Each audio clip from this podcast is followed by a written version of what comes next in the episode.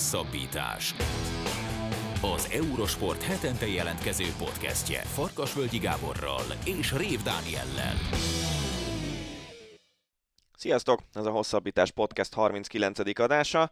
Ezúttal is két főbeszélgetést hallhattok majd, az elsőben Marosi Gergővel beszéljük ki azt, hogy kinek kellett volna kapnia az aranylabdát, és hogy egyáltalán mi értelme van egy ilyen díjnak egy csapatsportágban, amit egyéni játékosok kapnak. A műsor második részében pedig Lantos Andrással, Lantival beszélgetünk a túraautó világkupáról, arról, hogy hogy sikerült a magyaroknak a szezon, és hogy mit veszít a sportág Gabriele Tarquini visszavonulásával.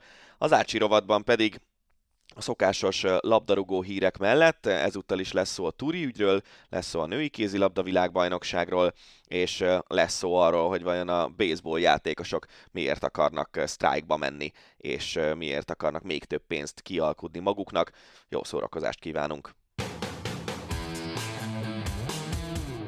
Labdarúgás Elsőként a nagy vihar kavaró aranylabda díjkiosztást fogjuk megvizsgálni, hogy akkor most megérdemelte Lionel Messi az újabb aranylabdát szám szerint a hetediket, avagy Lewandowski-nak kellett volna, hogy kapja meg egyáltalán, hogy zajlik ez az egész, nem az átadás, hanem maga a szavazósdi, kik adják, miért adják, hogy adják ezt a díjat, és mindenben segítségünkre lesz kollégánk Marosi Gergely, sportújságíró. Szia Geri, köszönjük szépen, hogy elfogadtad a meghívásunkat. Sziasztok!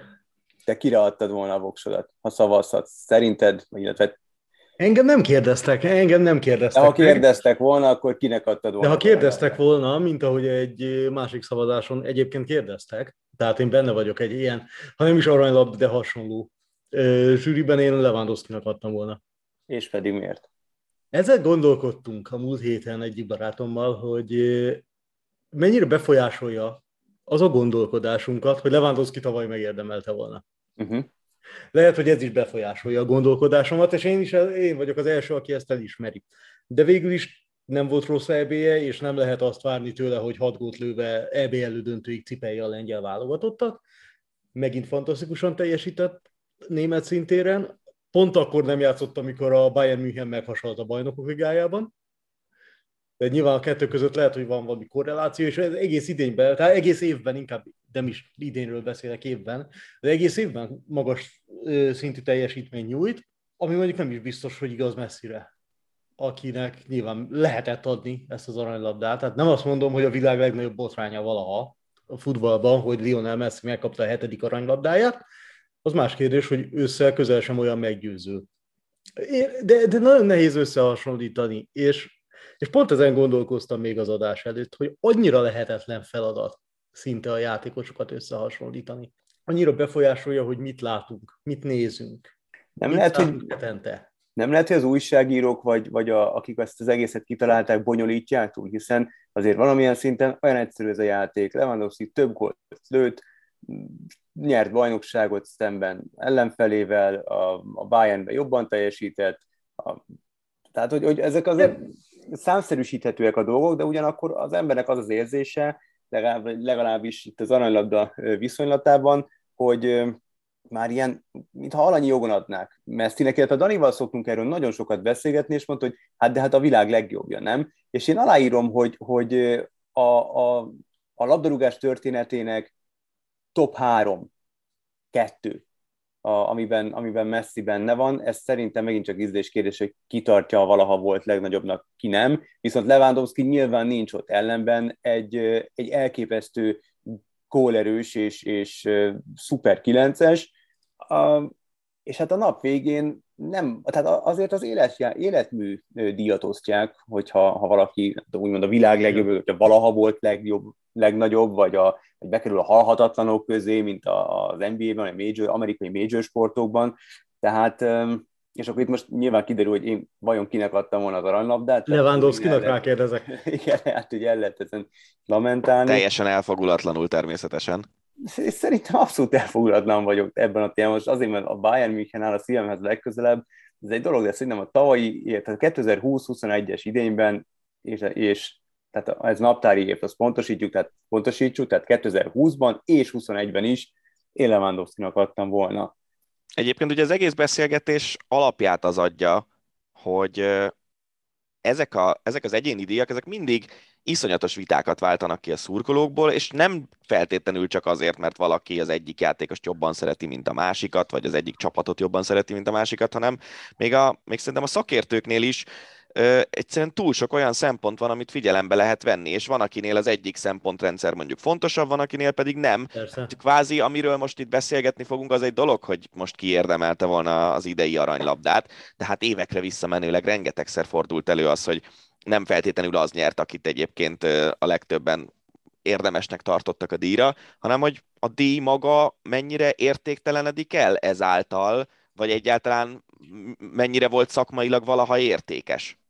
Ez egy nagyon jó kérdés szerintem, hogy, és ezt a magának a kiíró futballnak kellene elsősorban feloldani ezt a problémát. Azt, hogy van egy ellentmondás a között, hogy az aranylabda szavazás az gyakorlatilag egy, hát nem tudok jobbat mondani, ez egy glorifikált szimpátia szavazás, amelyben oda megy 170, ebben az esetben 170, máskor 180, mindig más egy kicsit a létszám. Újság, sportújságíró a világ összes részéről, akiket nem tudjuk, hogy milyen alapon kér fel a France Football. Nyilván hagyomány alapon nagyon sokat. Akik szavaznak, aztán ebből összeáll egy végeredmény. De most ez akkor, amikor annyi adatunk van, hogy belefulladunk értelmezni, alig tudjuk az adatmennyiséget a mérkőzésekből. Ez nagyon furcsa, hogy csak ennyiből áll egy ilyen díj. Tehát nekem például az hitelesebb lenne, ha megegyezne a France Football valamelyik olyan nagy statisztikai szolgáltató céggel, amely csinál mondjuk komple- ö, ilyen teljesítményindexeket, mondjuk így, amik mérik a játékosoknak. Az, hogy milyen hozzáadott értéke van mondjuk a játékosnak a csapatához egy mérkőzésen, és akkor nyilván ezt ki lehet vetíteni az egész évére. Mondjuk megegyeznének egy ilyen szolgáltatóval, és az is beleszámítana. Nyilván a statisztikákból se lehet csak levezetni. Nem lehet a győztes abból se, hogy milyen csapatokban játszott valaki, vagy mennyi trófeája van. Mert ha most trófea alapon nyerő, osztjuk ki, akkor valószínűleg Zsorzsinyónak kéne nyerni, mert hogy BL Európa bajnokságnál erősebbet senki nem tudott, de hát korábban BL VB-re sem biztos, hogy nyertek. Sőt, sőt. Szóval ez nem, nem tudom, fura, és annak idején szerintem az elképzelés jó volt, nyilván ez egy tök jó publicitás magának a kiírólapnak, hogy összehozzák azokat az európai sportújságírókat, akik mondjuk jóval többet tudnak, mint a közönség, azért ez valószínűleg állt egy 50-es évekbeli újságíróra. Hiszen ők mondjuk utazhattak a csapatokkal, nézhettek nemzetközi mérkőzéseket, sokkal inkább akkor azért még a futballturizmus a mostanihoz képest gyerekcipőben járt. És nem az volt, hogy bekapcsolódott hétvégenként a tévét, és minden héten látod mondjuk Messi-t vagy Lewandowski-t. Nem láttad. Akkor láttad, nem tudom, a, lehet, hogy a világ legjobb játékosai közül néhányat egyszer láttad életedben, amikor mondjuk egy magyar szurkoló, hogy a magyar válogatott ellen játszott Budapesten, vagy a klub csapatait turnézott. És ennyi. Szóval akkor azért sokkal kevesebb elérhető információból, igen, döntsenek a szakírók, jó. Ma viszont már mindenki hozzájut minden információhoz szinte, nem tudom, hogy ez most e- elége, de hát amikor a FIFA összebútorozott a France futballal, és volt FIFA aranylabda, és beleszólhattak a szövetségkapitányok, meg a csapatkapitányok, akkor meg lehetett látni a haveri, haveri szavazóblokkokat.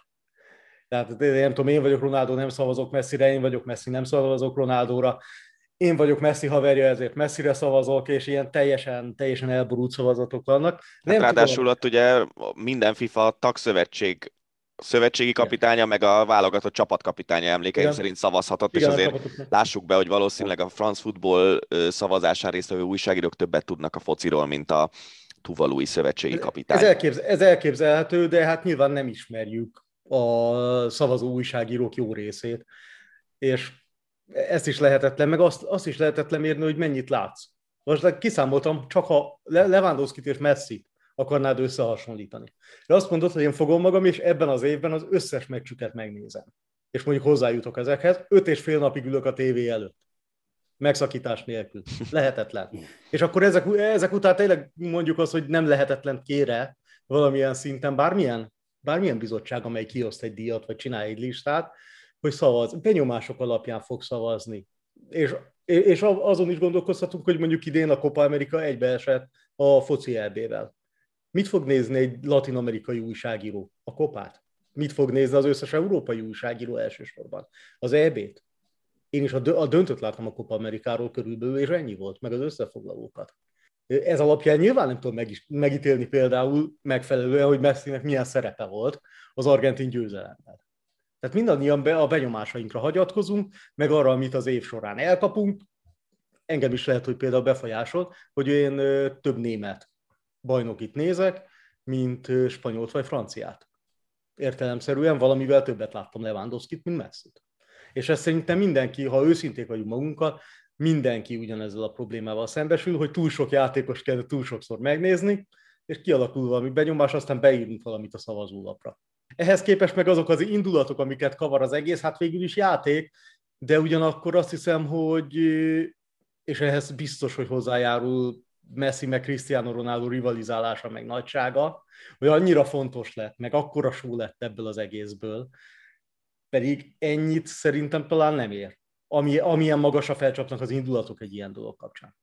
Érdekes ez a felvetés, erről is sokat vitatkozunk Danival, hogy igazából mennyit ér az aranylabda, és mennyire fontos a játékosoknak. Én úgy gondolom, de lehet, hogy abszolút nincsen igazam, hogy ez egy játékosnak borzasztóan fontos, mert ugye a labdarúgás az egy, az egy csapatsport, ott kevés az egyéni díjazás, és ez az egy, hát nem az egyetlen, de az egyik, viszont a, talán presztízséből kifolyólag az egyik legrangosabb, hanem a legrangosabb egyéni elismerés. Szerintem az aranylabdának az egyik, az egyik legnagyobb értéke az, hogy ez el van ismerve a legrangosabbnak. Tehát így van a játékosok kör, körében is. Ez van a közvélekedésben is, hogy ez a legnagyobb, és ehhez kellett az, hogy milyen régen megvan, stb.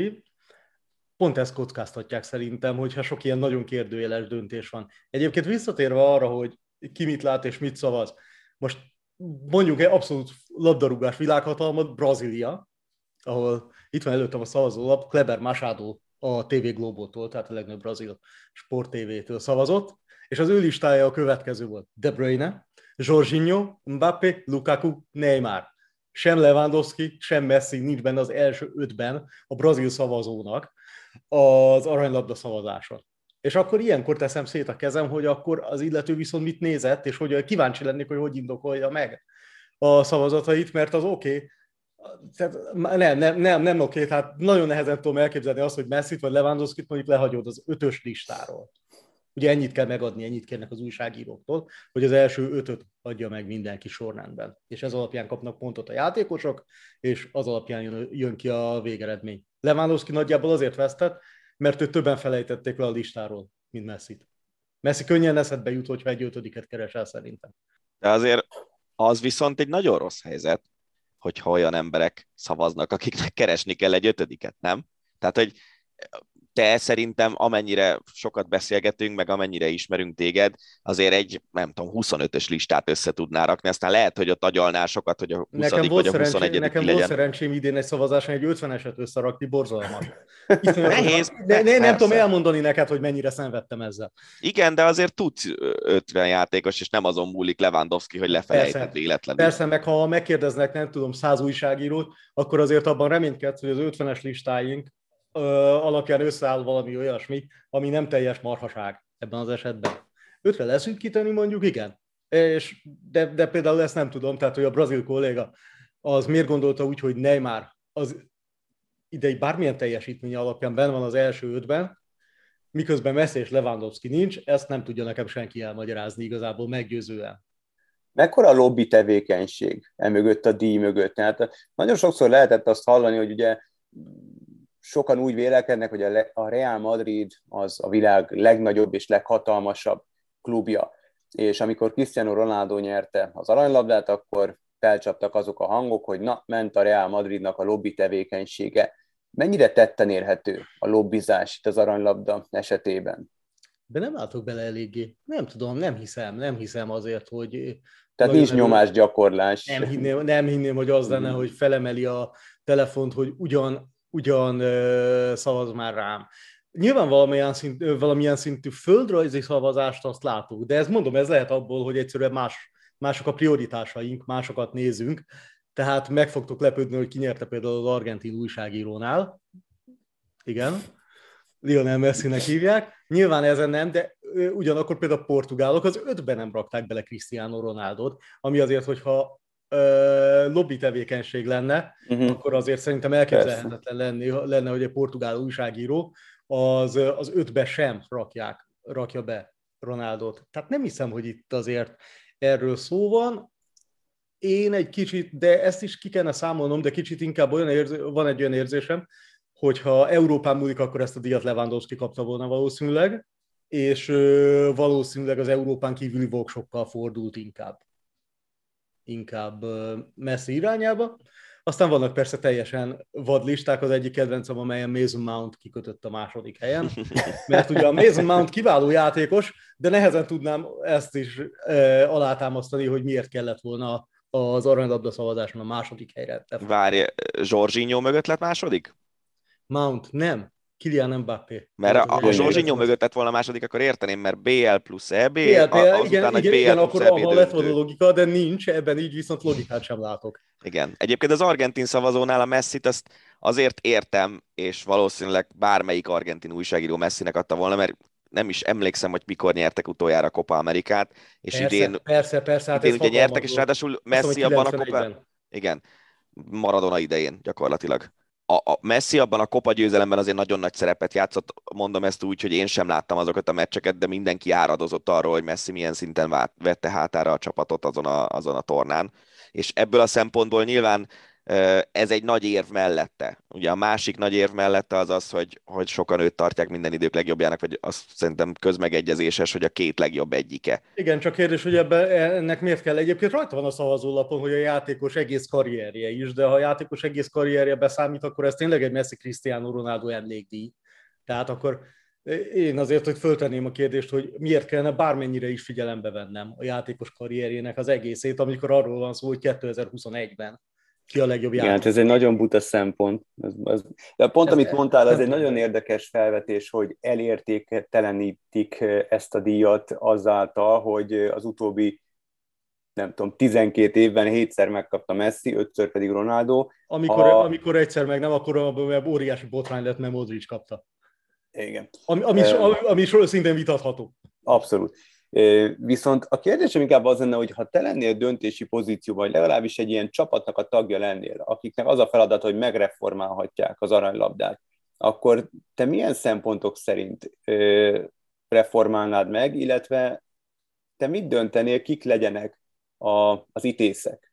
Tehát ugyanúgy szaklapoknak adnád ezt a privilégiumot, vagy inkább kapitányoknak, szakértőknek, bloggereknek, szurkolóknak, kiknek?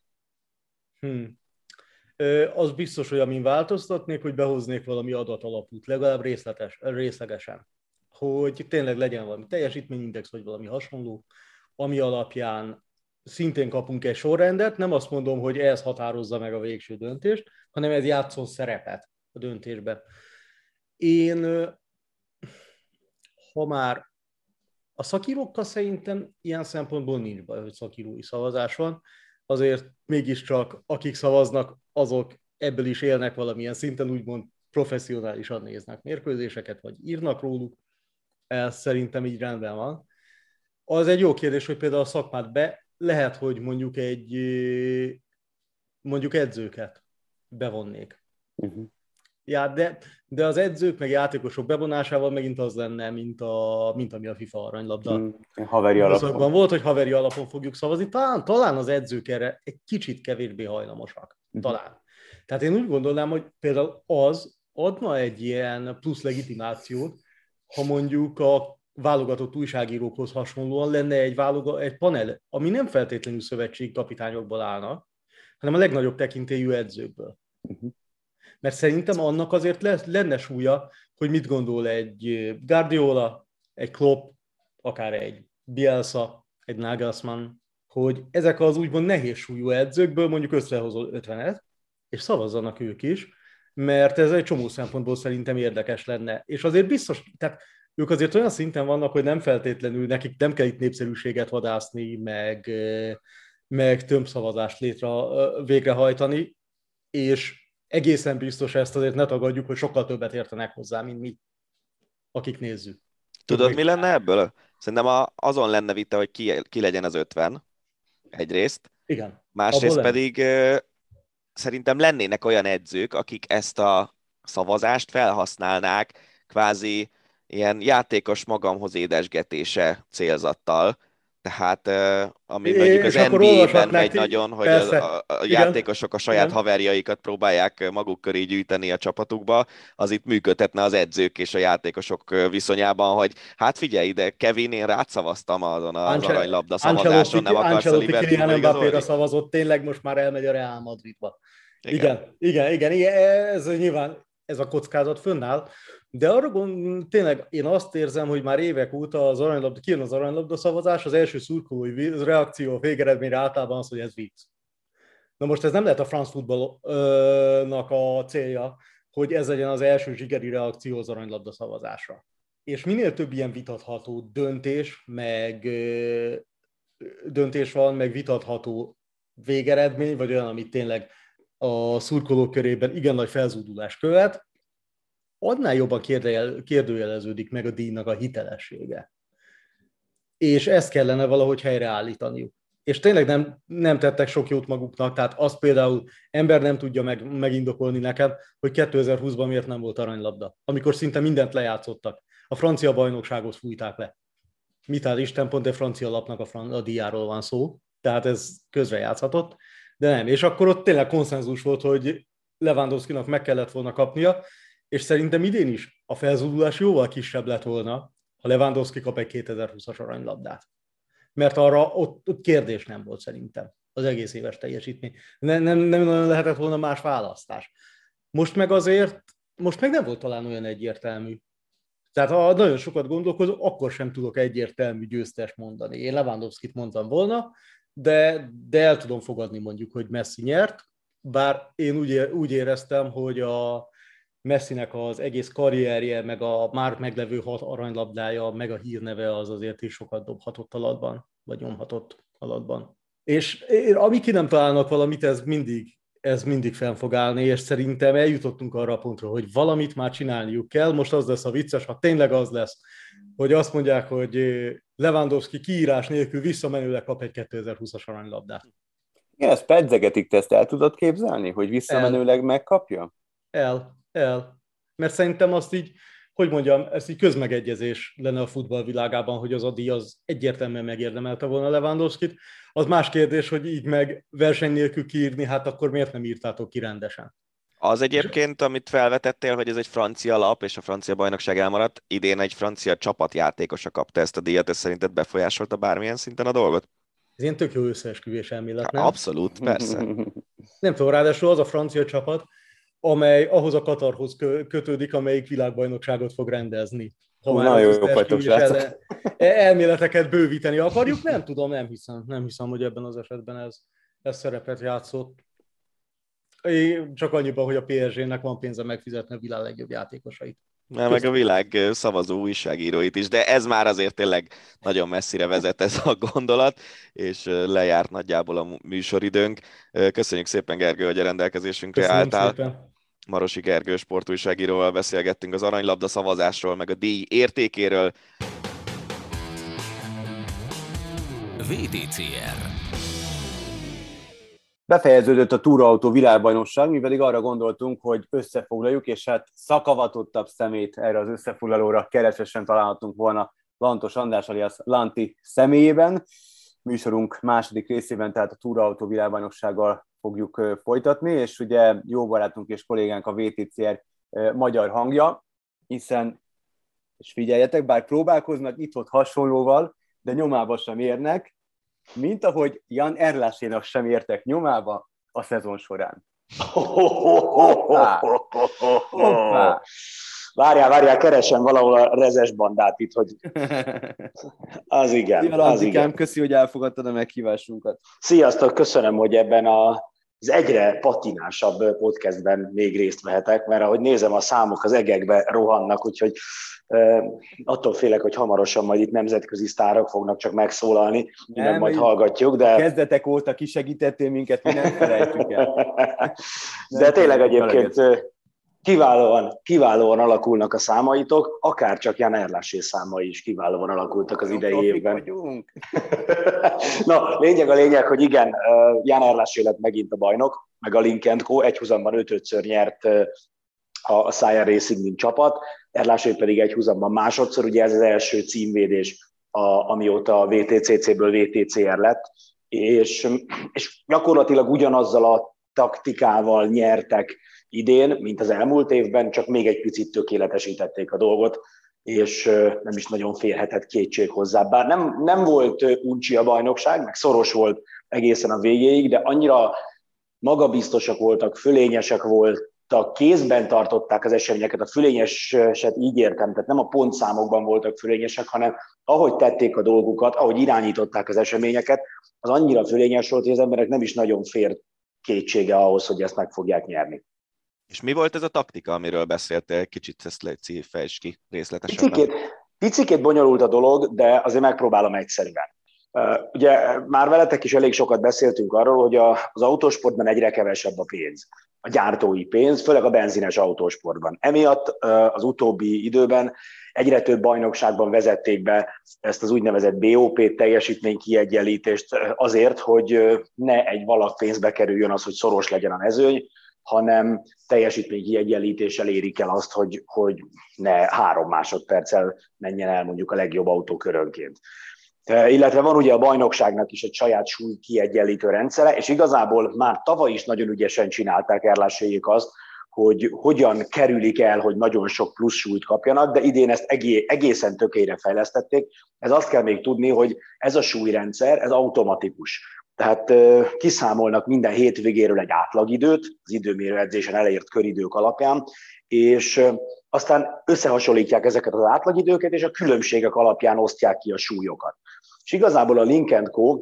rájött arra, hogy, hogy hogyan tudják elérni, hogy komolyabb pontveszteség nélkül az időmérő edzésen mégse legyenek annyira gyorsak, és emiatt ne kapjanak sok plusz súlyt. Ez önmagában ugye annyira nem, nem harmonizál a motorsport alapfeelingével, hogy legyél minél gyorsabb, de hát ha ilyenek a szabályok, akkor, akkor ugye ezek szerint kell versenyezni, és igazából azt csinálták, hogy az év első két futamán az időmérőkön visszafogták magukat, és inkább a fordított rajtrácsos polra mentek rá. Emiatt, amikor a harmadik futamon bejött a súlykompenzáció, akkor ők nem kaptak plusz súlyt, és onnantól kezdve úgy lőtték be mindig a tempójukat, az átlag tempójukat, hogy mindig egy ilyen 4-5 tizedre legyenek az elejétől, és ez, ez azért segített nekik, mert az elmúlt két évben vezették be, hogy ezt a súlykompenzációt úgy számolják, hogy megnézik az átlagidőt, amiről már beszéltünk, és ebből levonják azt, hogy az adott átlagidőt ki mennyi súlyjal ért el. Hiszen nyilvánvalóan, hogyha mondjuk ugyanazt az átlagidőt hozza két autó, de az egyik 60 kg plusz súlyjal, a másik 10-zel, akkor a két autó teljesítményét nem lehet kiegyenlítetnek venni. Azt kell gondolnunk, hogy a 60 kilós autó jelentősen erősebb, hogyha ugyanannyit tud 60 kilóval, mint a másik 10-zel. És mivel ugye a Lincoln nem volt sok súlya a, a szezon elején, ezért az ő köridőjükből keveset vontak le, mindig csak ilyen 10-20 kiló volt az autón, és ennek köszönhetően voltak olyan hétvégék, hogy egy-két tizedre voltak valójában az elejétől, de az átlagidőkben ez 5 tized másodpercként jelent meg, mert a többi autó köridejéből többet vontak le a plusz súly miatt, mondtam, hogy bonyolult lesz. Lényeg a lényeg, hogy, hogy elérték azt, hogy mindig ilyen 10-20 kilóval mentek, de mégis a győzelemért harcoltak. De ezt hogy lehet megcsinálni? Illetve a másik kérdésem az pedig az, hogy a többiek erre miért nem jöttek rá, hogyha már tavaly is ezt csinálta a Link Co. A Linketco tavaly is ezt csinálta, de idénre fejlesztették tökére. Én kérdeztem Mihály Norbit arról, hogy ők ezt csinálták-e, hogy náluk ez fölmerült-e a BRC-nél, meg a Hyundai-nál. Azt mondta, hogy nyilván beszéltek róla folyamatosan, de hogy ők azt látták, hogy nagyon kockázatos. mert ha, ha elrontod, ugye ennek az a lényege gyakorlatilag, hogy folyamatosan menedzseled az idődet az időmérő edzésen az eredményedet. Tehát itt nem úgy nézett ki a dolog, hogy na akkor Q2, és azt mondták Ted Björknek, hogy édes barátom, akkor a tűzfalon nyomd át a gázpedált, és ami a csövön kifér, hanem még az edzés második meg harmadik szakaszában is megmondták a mérnökök, hogy kérnénk egy 1.52-4-es kört, mert ez lesz nekünk jó. És ugye ebben nyilván benne van a kockázat, hogyha a versenyzőnek ez nem sikerül, vagy becsúszik valami hiba, akkor ki esik mondjuk a top 10-ből, és onnantól kezdve elég nehéz rendes pontot szerezni. És Norbi ezzel érvelt, azt mondta, hogy ők úgy látták, hogy ez a fajta taktika, ez kockázatos, Nem tudom, hogyha kielemzik az idei évet, akkor jövőre is ezt fogják-e mondani, mert, mert az jól látható, hogy ez nagyon bejött a Lincoln A másik pedig, ami kellett, hogy a Lincoln Co. autójában van a legtöbb tartalék. Tehát ha mindenkiből kivennénk minden súlyt, meg minden motor visszafogó programot, akkor valószínűleg a Lincoln Co. nagyon megverni a többieket, és nyilván egy ilyen taktikát sokkal könnyebb akkor hozni, hogyha ha van mozgásteret, hogyha vissza tudod picit fogni az autót, de adott esetben, ha szükség van rá, mondjuk az év utolsó két futamán, akkor fel tudod tekerni. Említetted Mielis Norbit, nyolcadik lett összetetben, és azon gondolkodtam, hogy, hogy ez összességében csalódáskeltő végeredmény, vagy csak azért érezzük így, mert egy egyéni VB cím után minden csalódás, ami, ami nem ismétlés. Mind a kettő már, mint hogy nyilván Norbi is csalódott, és nyilván az is igaz, amit mondtál, hogy egy bajnoki cím után maximum a dobogó az, ami még elfogadható, minden más az egy picit csalódás. Um, fölröppentek olyan hírek, véle, nem hírek, vélemények, nézői vélemények, hogy biztos Norbi jól lakott, meg nem veszi már olyan komolyan, mert hogy volt két nehezebb éve 2019 és a bajnoki cím után, de aki ismeri Normit, meg egyáltalán ismeri a sportolók mentalitását, de ők egy valamit szeretnek győzni, és ezt nem tudják megunni. Tehát jó dolog először nyerni, de még jobb dolog másodszor, és még jobb dolog huszadszor, és nem unják meg. Tehát a győzelmet, a sikert azt nem lehet megunni, úgyhogy Norbi sem lett jól lakott, és nem unt rá erre a dologra. Ugye egyrészt ők idén egy új autóval mentek, az mindig egy picit nehezebb történet. Még akkor is, hogyha a Hyundai-nak nagyon nagy tapasztalata van az autóépítésben, most már a jó túrautóépítésben, hiszen ez a harmadik versenyképes túrautójuk, de, de mégis egy új autót ki kell gyakorolni, rá kell jönni, hogy a különböző körülményváltozásokra, milyen beállításváltozással lehet válaszolni, reagálni, hogy az autó hogyan reagál ezekre a módosításokra. Tehát ez, ez kell egy-két év, amíg egy igazán profi csapat is kiismer egy új autót. Ez volt az egyik nehézsége Norbiéknak, de azért azt is mellé kell tenni, és ez az, ami miatt Norbi biztos, hogy nem elégedett, hogy azért Jean Calverné mégiscsak a, a bajnoki címér harcolt, szintén egy Hyundai Elantrával, és ennek az oka, az egyik legfontosabb oka az, hogy Norbinak több olyan hibája, meg problémája volt a szezon elején, amit ő maga is elismert, és amin a szezon második felére sikerült változtatnia.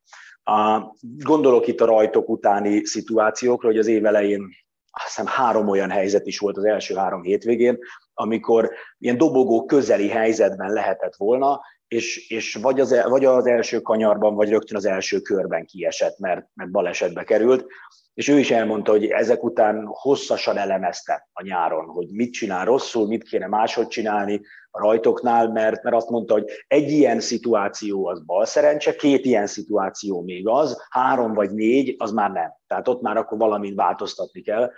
És ez sikerült is egyébként az év második felére, de nyilván addigra elég nagy volt a hátránya. Azért egy futamgyőzelem összejött, ami szerintem mindenképp vigasz neki, és, és hát jövőre meg remélhetőleg lehet majd, lehet majd ezt folytatni. Meg azt még kiemelném, hogy bár nem lett bajnok, meg nem lett dobogós, de hogyha megnézzük az időmérő edzésen elért teljesítményeket, ami a versenyzőknek nagyon-nagyon fontos, mert ugye a futamon történik sok minden. Kilöknek, bevágnak eléd, feltartanak, mit tudom én, de az időmérő edzésen, amikor csak az óra ellen mész, az olyan vegytiszta dolog, és a versenyzők sokszor ezzel hencegnek inkább egymásnak, hogy adtam neked három tizedet az időmérőn, mint azzal, hogy előtted végeztem két helyel, és a legjobb időmérőző Norbi volt. Tehát, hogyha megnézzük az időmérős eredményeket, akkor a legjobb átlag teljesítményt azt Norbi érte el, úgyhogy nagyon nem felejtett el ő még vezetni, és lesznek neki még jó évei, ebben tuti biztos vagyok. Az, hogy a hyundai most már jobban belakták az Elantrát, az ahhoz fog vezetni, hogy Michaelis Norbi jövőre megint a bajnoki címért harcol, vagy ezt nem lehet így kijelenteni, mert egy nagyon pici apróságokon múlik így ránézésre az, hogy egy csapaton belül ki az a versenyző, aki végül a bajnoki címért lesz harcban, és ki az, aki nyolcadik a szezon végén. A második felét mondanám, amit, amit itt most megfogalmaztál. Norbi is ezt többször több helyen hangsúlyozta, hogy és ez nem csak a VTC erre igaz, hanem, hanem minden motorsport bajnokságra. Valamelyik nap pont beszélgettünk Weber Gabival arról, hogy, hogy a nagy, domináns Forma 1-es versenyzők, ha, amikor lehetőségük nyílt, akkor miért nem mentek el egy kisebb csapathoz, hogy azokat újra felhozzák. Ugye Gabi vetette föl, hogy volt annak idején, amikor Schumachernek egy ilyen Bianco szerződést adott a Toyota, mikor már sokszoros világbajnok volt a Ferrari-val, és nem vállalta. És ugye arról is beszélgetünk, hogy vajon Hamiltonnak érdekes lehet-e a, a nagy Mercedes-es dominancia után elmenni egy, egy kisebb csapathoz, és megpróbálni abból bajnokot csinálni, és igazából az a helyzet, hogy ezek a versenyzők is, és Norbi is pontosan tudja, hogy nagyon-nagyon sok tényezőnek kell összeállni ahhoz, hogy bajnok legyél. Tehát 2018 és 2021 között én ezt mindenkinek írásban merem adni, hogy Norbi egy százalékkal sem lett rosszabb versenyző, mint amilyen volt, mégis 2019-ben bajnok lett, az összes többi évben meg nem.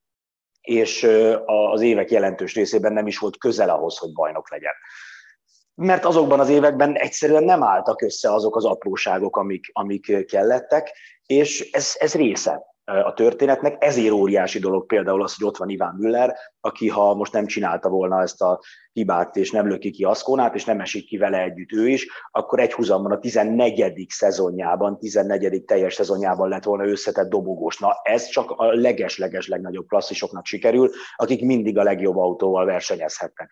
Szóval igen, jó, tehát mindenképpen előnyösebb helyzetben lesznek jövőre Norbiek, hogy már mentek egy évet ezzel az autóval.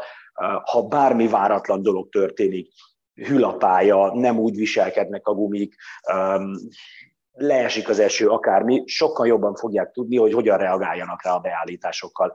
De ez még nem garantálja azt, hogy, hogy bajnokok lesznek, hanem azt garantálja, hogy ha, ha szépen összeállnak a dolgok, és le, remélhetőleg Norbinak nem lesznek ilyen hibái már az év elején, nem lesznek ilyen balszerencsés szituk is, mert volt azért, amikor defektet kapott kétszer is, elég jó pozícióban, és, és az összes többi pici apróság még, még összeáll, akkor lesz újra bajnok esélyes. Említettél egy legendát Iván Müller szemében, de hát van még egy másik legenda, Gabriele Tarkini, aki visszavonulót fújt, és befejezi pályafutását. De van még két magyar versenyző a mezőnyben, nem feledkeztünk el róluk, természetesen kitérünk rájuk pillanatokon belül, de egy pár mondatban mondd már el, hogy mit veszít a sportág Gabriel Tarkini távozásával. Egy, egy szóban el tudom mondani, egy legendát, és egy korszak zárul ezzel le, mert Tarquini négy évtizeden keresztül volt jelen a, a túrautózás él kategóriájában, egy csomó gyártót hozott fel a bajnok esélyes szintjére, legutóbb például a Hyundai-t, ő alapozta meg annak a sikersorozatnak, a, vagy azt a sikersorozatot, amiben egyébként Norbi is bajnok lehetett, mert ő volt az első Hyundai túrautónak a fejlesztő pilótája. Úgyhogy egy bődületesen nagy tudás tűnik el Norbiéktól egyébként, ezt tegyük hozzá, és ez biztos, hogy nehezíteni fogja a csapat helyzetét, hogy nem lesz, ott az, nem lesz ott az öreg, és nem fogja tudni kinyitni azt a hatalmas tapasztalatkönyvet, és azt mondani, hogy a gyerekek, ezt csináljuk, hogy irányt mutasson a csapatnak, és ebből a szempontból Norbira valószínűleg nagyobb, nagyobb feladat hárul majd, hiszen gyakorlatilag ezzel ő, ő lesz a rangidős a, a csapaton belül.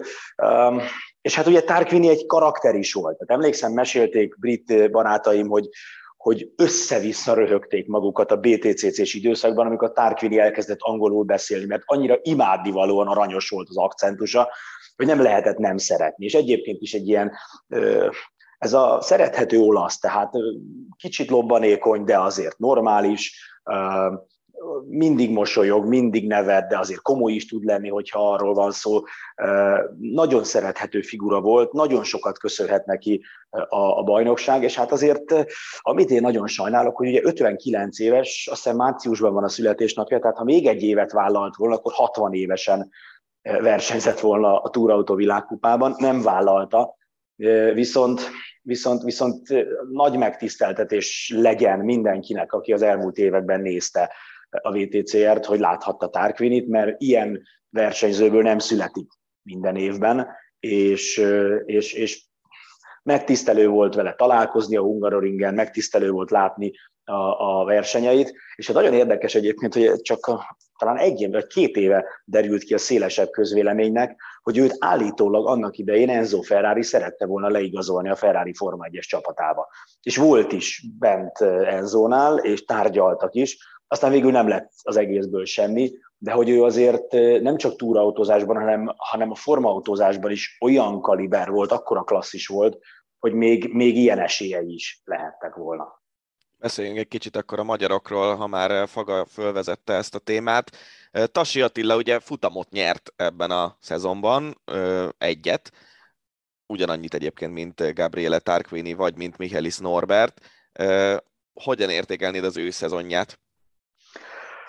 Felemásan, mert Attikának tök jól indult a szezon. Ugye volt az a futamgyőzelem, ráadásul a kerettörténet is tök szép volt, mert korábban, amikor Villarealban versenyeztek, akkor Attika vezetett, és neki idézőjelben kellett volna nyerni a teljesítmény alapján, de megadta magát a Honda, és így Monteiro győzött, és most ugye Estorilban, megint Portugáliában Monteiro hazai versenyén, most Monteiro vezetett, és neki lett műszaki hibája, és így Attika tudta megszerezni a győzelmet, és azt is mondta Monteiro, hogy nagyon fáj, hogy nem nyert hazai pályán, de az élet így volt igazságos, mert akkor elvettek Atikától egy győzelmet, most visszaadták az égiek.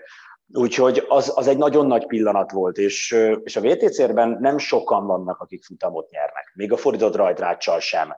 Úgyhogy egy nagyon komoly társaságba került be ezzel Atika, és ráadásul nem állt rosszul az év elején.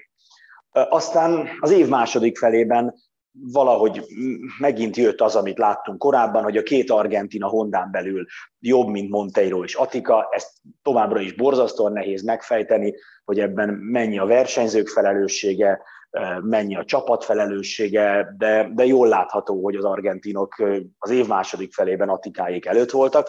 Voltak fellángolásai Atinak, és talán ez egykörös tempóban ő is fejlődött, az év előtt azt mondta, hogy ez, a, ez lenne a legfontosabb cél, hogy időmérőn jobb legyen.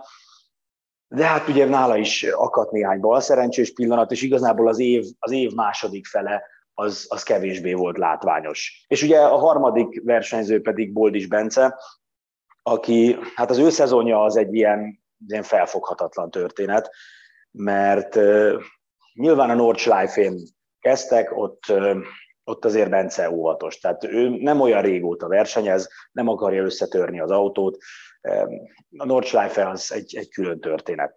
És a Nordschleife után az autójában ki kellett cserélni a diffit, és nem tudott adni a Cupra egy harmadik, azt hiszem harmadik generációs diffit, mert kevés alkatrész van náluk is, beraktak egy olyat, amit tavaly használtak. Tehát nem egy nem kompatibilis dologról van szó, egy évvel ezelőtt ugyanezzel az autóval használták azt a diffit, és onnantól kezdve egyszerűen vezethetetlen volt Bence autója több alkalommal is szétszették apró darabokra, mindent kicseréltek benne, sajnos a diffit nem, de, de amire gyanakodtak, kicserélték, és egyszerűen megpróbált elfordulni a kanyarban, és, és tolta az órát kifele az autó. Úgyhogy mentek a futamok szépen lassan, közben azért ugye Aszkona meg Háf az időmérőedzéseken ért el jó eredményeket, és mire rájött a csapat, hogy a diffit kell kicserélni, illetve mire megkapták a, a tartalékalkatrészt, vagy a cserealkatrészt a kuprától, addigra elérkeztek az év utolsó futamai, amikor a, amikor a kuprának sok súlyjal kellett mennie, szóval akkor meg azért szívott Bence,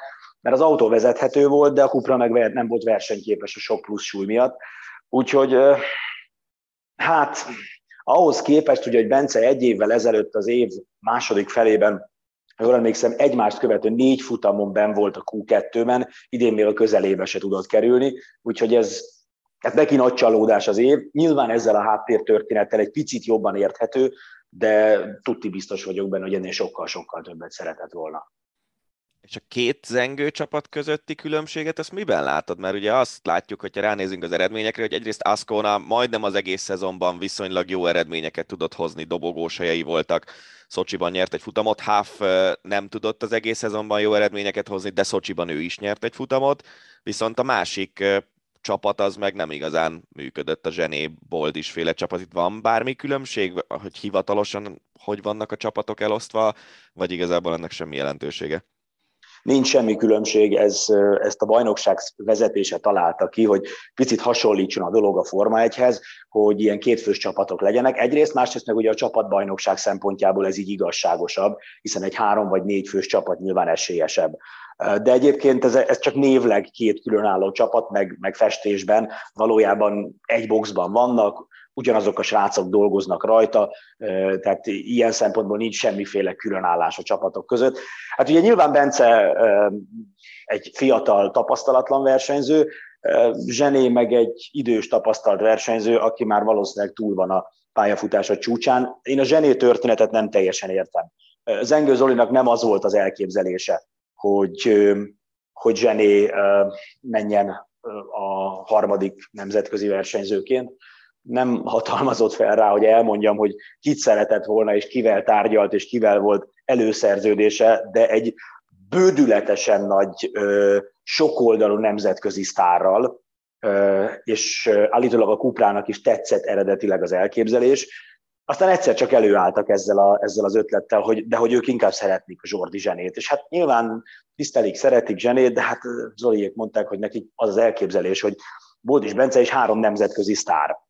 És aztán addig-addig ment így a húzavon, amíg végül zsenéből zsené lett és, és utólag ez jól láthatóan nem volt egy okos döntés a Kupra részéről. Én pontosan nem tudom, hogy milyen szempontok vezérelték a Kuprát, hogy, hogy Zsenét mindenképpen vissza akarták hozni. Ő ugye egyébként a Kupra tesztpilótája, rengeteg munkát végez el, lehet, hogy ezzel akarták meghálálni neki a, a, az elmúlt éveket. Nem tudom, hogy milyen nagyvállalati döntés vezetett ide, de nem volt jó döntés. Tehát látható volt, hogy Zsené nem, nem találta az összhangot ezzel az autóval ebben a mezőnyben, és a másik versenyzővel biztos, hogy sokkal előrébb lett volna a csapat. Nem éppen kifejezetten csak csapatokat vizsgálgatunk, hanem úgy komplet átfogólag a VTC-et, mint sorozatot, akkor mi a helyzet a sorozattal? Tehát a Covid nyilván gazdaságilag szinte mindent érintett, gyanítom, hogy az automotorsportot is, illetve eladhatóbbá akarják-e tenni a sorozatot, várható-e bármiféle változás, akár a szabályokban, akár az autókban, gondolok itt a, a hibrid vagy bármilyen más alternatív hajtásra a, a közeljövőben. Úgy átfogólag mi a helyzet most a sorozattal? Nemrég nyilatkozott ebben a kérdésben Xavier Gavori, aki az új vezetője a, a VTC-nek, ugye François Ribeiro most már egy szinttel feljebb bukott, és ő már az egész Discovery Sport, Sport Events-et vezeti, és az egyik dolog, ami, ami, amin változtatni kell, és ez nem hivatalos, tehát ezt én, én megkaptam, de nem mondjátok el senkinek, hogy miket terveznek, milyen, milyen szabályok. Ígérem, hogy nem hallgatnak minket, Lanti, tudod, egyre nagyobbak vagyunk. Így van. De lényeg az, hogy, hogy a pontos részleteket még nem dolgozták ki, mondjuk olyan félig van kidolgozva a történet, de, de a decemberi motorsport világtanács, illetve amit én láttam, az egy ilyen félig kidolgozott, azóta nyilván kidolgozták, és itt a decemberi motorsport világtanács ülésen egy olyan szabálymódosító csomagot próbálnak majd elfogadni, ami, ami ezt a fajta taktikázást próbálja visszaszorítani, amiről beszéltünk. Tehát, hogy, hogy eljusson újra oda a motorsport, hogy arról szóljon, hogy mindenki a lehető leggyorsabban akarjon menni, és hogy a mérnökök ne target time-okat mondjanak a versenyzők fülére az időmérő edzésen, hanem azt mondják, hogy push, push, push, mert, mert ezt szeretjük, ezt akarjuk látni. Ez az egyik fele. Ami a, az alternatív hajtást illeti, az arra ugye a Discovery Sport Eventsnek van egy másik bajnoksága, a Pure ETCR elektromos autókkal. Erre Gavori azt mondta, hogy azért jelenleg is a világban, és nem néztem utána, hogy igaz, de elhiszem neki, az eladott autók 80%-a még mindig benzines. Tehát annak ellenére, hogy a trend tökéletesen látható, hogy a gyártók mennek el az alternatív hajtás felé. Ma még mindig releváns benzines autót reklámozni, mert még mindig adnak el benzines autót. Úgyhogy a közeljövőre nézve a VTCR-nek a benzines út marad. Ennek a bajnokságnak ez lesz a célja, hogy a gyártók be tudják mutatni a benzines autóikat. Ami a, a hosszú távú jövőt illeti, az pedig a, a zöld üzemanyagban rejlik, vagy rejlhet, van ilyen szó a, a bajnokságnak. Ugye egyrészt dolgoznak a szintetikus üzemanyagokon, főleg a Porsche például, de egyelőre nagyon drága az eljárás, illetve hát a bioüzemanyag, ami legalább hozzáadott széndiokszidot nem tartalmaz. Ez, ezek azok a, a, az irányvonalak, amiket most vizsgál a bajnokság, tehát hogy ugye már az idei évben egy olyan benzint használtak, aminek a 15%-a zöld, mármint nem színre, hanem hogy megújuló, vagy legalábbis fenntartható módon jött létre. Milyen vicces lett volna, hogyha zöld füst jön az autókból, nem? Képzeld el, képzeld Igen. Szóval, és ezt növelni fogják. Tehát olyan céggel állapodtak meg, aminek az a célja, hogy tudom, x éven belül, most pont ugye a MotoGP is kihozta ezt, ők meg is mondták, hogy talán 26 vagy 27, már emlékszem a dátum, hogy addigra ők olyan benzint fognak használni, ami 100%-ig megújuló. Ugye ez nem azt jelenti, hogy nem bocsát ki széndiokszidot az autó, hanem azt jelenti, hogy olyan széndiokszidot bocsát ki, amit előtte növények megkötöttek a, levegőből, tehát nem, nem kerül plusz széndiokszid a, a légkörbe. Aztán, hogy ezt mennyire fogják az autógyárok, meg a politikusok elfogadni, és hogy a, a következő éveknek a politikai trendjei milyenek lesznek, hogy most az elektromos autó, a hidrogénautó felé nyomják majd a dolgot, vagy netántán az, a, ezeknek a szintetikus meg bioüzemanyagoknak is lesz jövője, hát ezt, ezt én meg nem mondom. Egyelőre hibrid rendszer nincs, nincs terve véve, mert megdrágítaná és megbonyolítaná a, a történetet, már pedig a VTCR-nek pont, hogy olcsónak kell lennie, éppen egyébként a Covid miatt is. Úgyhogy a közeljövőben maradnak ezek a benzines autók. Antti, nagyon szépen köszönjük, hogy elfogadtad a meghívásunkat, és összefoglaltad nekünk, illetve velünk a VTCR legutóbbi idényét. Ácsi. A hét legérdekesebb hírei. Sziasztok, ez az Ácsi rovat. Összegyűjtöttük az elmúlt hét legjobb, vagy legérdekesebb, általunk legérdekesebbnek vélt híreit, és ezt fogjuk most kibeszélni Danival. Jó, sok van, úgyhogy vágjunk is bele. Kezdjük az úszással, mert ugye az úgynevezett úszó botrány most már hetek óta lázban tartja Magyarországot. A kőbányás cég kiállt az úszó botrányban érintetté vált Túri György mellett, mint ismeretes Túritól több egykori és jelenlegi úszó, többek között cselászó is állítja, hogy verbális és fizikális abúzust követett el ellenük. A szövetség vizsgálóbizottságot is felállított, ami amúgy most a hét vége fele fog majd beszámolni arról, hogy mi, mi volt a vizsgálóbizottsági munkafolyamatok során. Jelenleg a sportolók meghallgatása lezárult. A Kőbányás C nyilatkozata szerint 2014 óta, amióta a jelenlegi vezetés van a klub élén, nem történt bántalmazás. Az meg, hogy előtte mi történt, az meg ki a tökömet érdekli, ugye? Hát ez azért amúgy nehéz helyzet, akármilyen klub, akármilyen vezetéséről és akármilyen problémáról van szó, hogy, hogy most mondjuk mit téged megválasztanak miniszterelnöknek, akkor jogilag viszed az előző ö, miniszterelnöknek az esetleges bűneit, de gyakorlatilag meg nyilván azért választottak meg, hogy valami más szeretnének az emberek, mint ami az előző volt, és ez bármilyen klubelnökségre, meg bármi ilyesmire igaz lehet, ahol, ahol van egy választás, tehát nem tudom, hogy a kőbányás cénél egyébként hogy néz ki a klubvezetésnek a, a helyzete. Én azt gondolom, hogy ezzel a, a nyilatkozat, az problémás természetesen, de hogy nehéz helyzet az, hogy, hogy mondjuk egy olyan klubelnök átvesz egy klubot, akinek tiszta a keze, és az előző klubelnöknek meg sáros volt. Igen, de itt nem, tehát az én olvasatomban ez, ez csak annyi, hogy van egy új vezetés, aki megörökölt egy klubot, megörökölt az a klubban egy vezetőedzőt, a vezetőedzővel szemben most már tényleg lassan egy kezünkön sem, egy kezünk sem elég ahhoz, hogy megszámoljuk hány olyan ö, ember állt elő, akik ö, abúzussal vádolják, vagy lelki, vagy fizikai, és, és ja, én értem, értem. híve vagyok a, az ártatlanság védelmének, és akkor mondják azt, hogy figyelj, amíg a vizsgálóbizottsági munkafolyamat zajlik, addig mi nem, nem, nem, nem mondunk semmit, nem, nem menesztünk, viszont nagyon helyes, hogy felfüggesztetted a munkát, utána visszatérünk erre, de, de addig ne is álljanak ki mellette. Mert ennek rengeteg és nagyon rossz olvasata van, leginkább az, hogy mondjuk Cselaci hazudik, a Kis Noémi hazudik, és még sorolhatnám azokat a neveket, akik, akik Szerintem kvázi e- kiléptek a szekrényből. Szerintem a 2014 előtti nevekre nem lehet azt mondani ezzel a nyilatkozattal, hogy ők őket lényegében meghazudtolnák. De igen, tehát hogy problémás az biztos kiállni szerintem manapság Turi György mellett, Nem. még akkor is, hogyha mondjuk egy klubelnökként az is egy nehéz dolog, hogy én ugyan sose láttam, hogy te bántottál gyerekeket, viszont vagy felnőtteket, teljesen mindegy, viszont elhiszem annak, aki mondta úgy, hogy kirúglak. Szóval ezért mondom, hogy meg kell várni a vizsgálóbizottsági munkafolyamatot, mert azért... Ami egyébként állítólag már véget is ért, és Igen. hamarosan nyilvánosságra hozzák a, Igen. a konzekvenciákat. Ugye ma van ugye a hetedik, amikor fölvesszük a, az ácsit, és ha jól emlékszem, ha jól, tenap olvastam, és ha jól emlékszem, akkor tizedikén lesz egy sajtótájékoztató, aminek keretében beszámolnak majd a munkafolyamatról, meg az eredményről. Úgy nagyon kíváncsian várom. Hát akkor tempózunk egy más sporták felé, labdarúgás, menesztették Dárdai Pált a Hertha Berlini a gyenge szereplésre, és Freddy Bobics az okok firtatása során utalta kilátástalan játékra és a kémia hiányára is. A török Typhoon Korkut kapta meg a kispadot, aki döntetlennel debütált. Ő a Leverkusen és a Stuttgartot is vezette korábban, és ilyen tűzoltóként hívják és kap feladatot.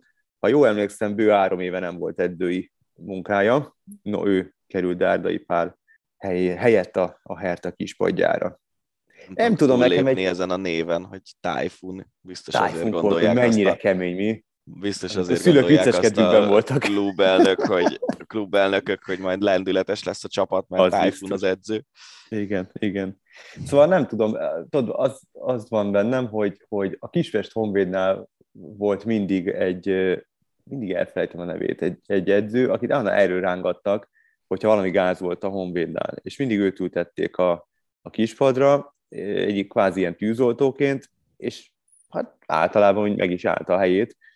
Um, és ezt érzem Dárdai Pálnál is, viszont azt, és ez, ez nincsen semmi gond, hogyha valaki klublegenda, és, és beláll ebbe a szerepkörbe, és meg is tudja menteni a csapatot időről időre. De azt érzem Dárdai Pál esetében, a mostani esetében, hogy szerintem Freddy Bobic zsigerből utálja, és, és egyszerűen nem, tehát ott, ott, ott soha nem volt meg kettőjük között a, a, a kémia. Ugye az előző, aki, aki ezt a, a posztot, amit Freddy Bobic most betölt, az előző évek során Mihály Préc volt, akivel együtt is játszott Dárdai, és a végére ott köztük is elfogyott a levegő, de, de aztán Précet menesztették, és így jött Bobics.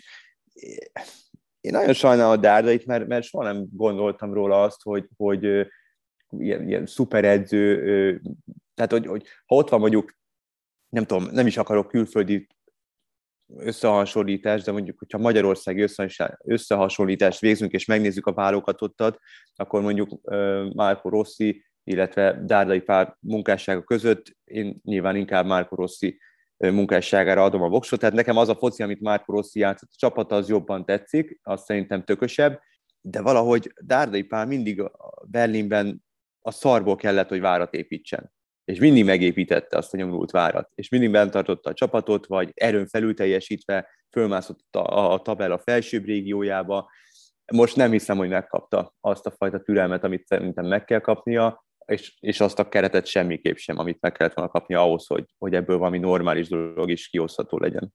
Én ezt nem látok bele annyira mélyen ezekbe a dolgokba, hogy ezt így most megerősítsem vagy cáfoljam, de az biztos, hogy azért ezek is hierarchiák, tehát minden, minden klubnál vannak hierarchiák, ott van a elnök, sportigazgató, edző, játékosok. Hogyha a sportigazgató nem elégedett az edző munkájával, tök mindegy, hogy most itt személyes gyűlöletről van szó, vagy szakmai okokról, akkor ki fogja rúgni, és, és igazából ezen szerintem nem kell meglepődni, egyszerűen így működik ez a, ez a rendszer. Aztán, hogyha az elnök nem elégedett Bovics munkájával, akkor mondjuk kinevezheti Dárdait újra edzőnek, vagy akár edző per sportigazgatónak, vagy ilyesmi, de ez, ez szerintem így működik, és, és nyilván én is sajnálom Dárdait, de, de ez van. Egyébként az az érdekes, hogy Dárdai ki tud-e lépni ebből a szerepből, szerintem mert azt láttuk eddig az ő edzői pályafutása során, amit te mondtál, hogy szarból tud várat építeni, de nagyon kíváncsi lennék arra, hogy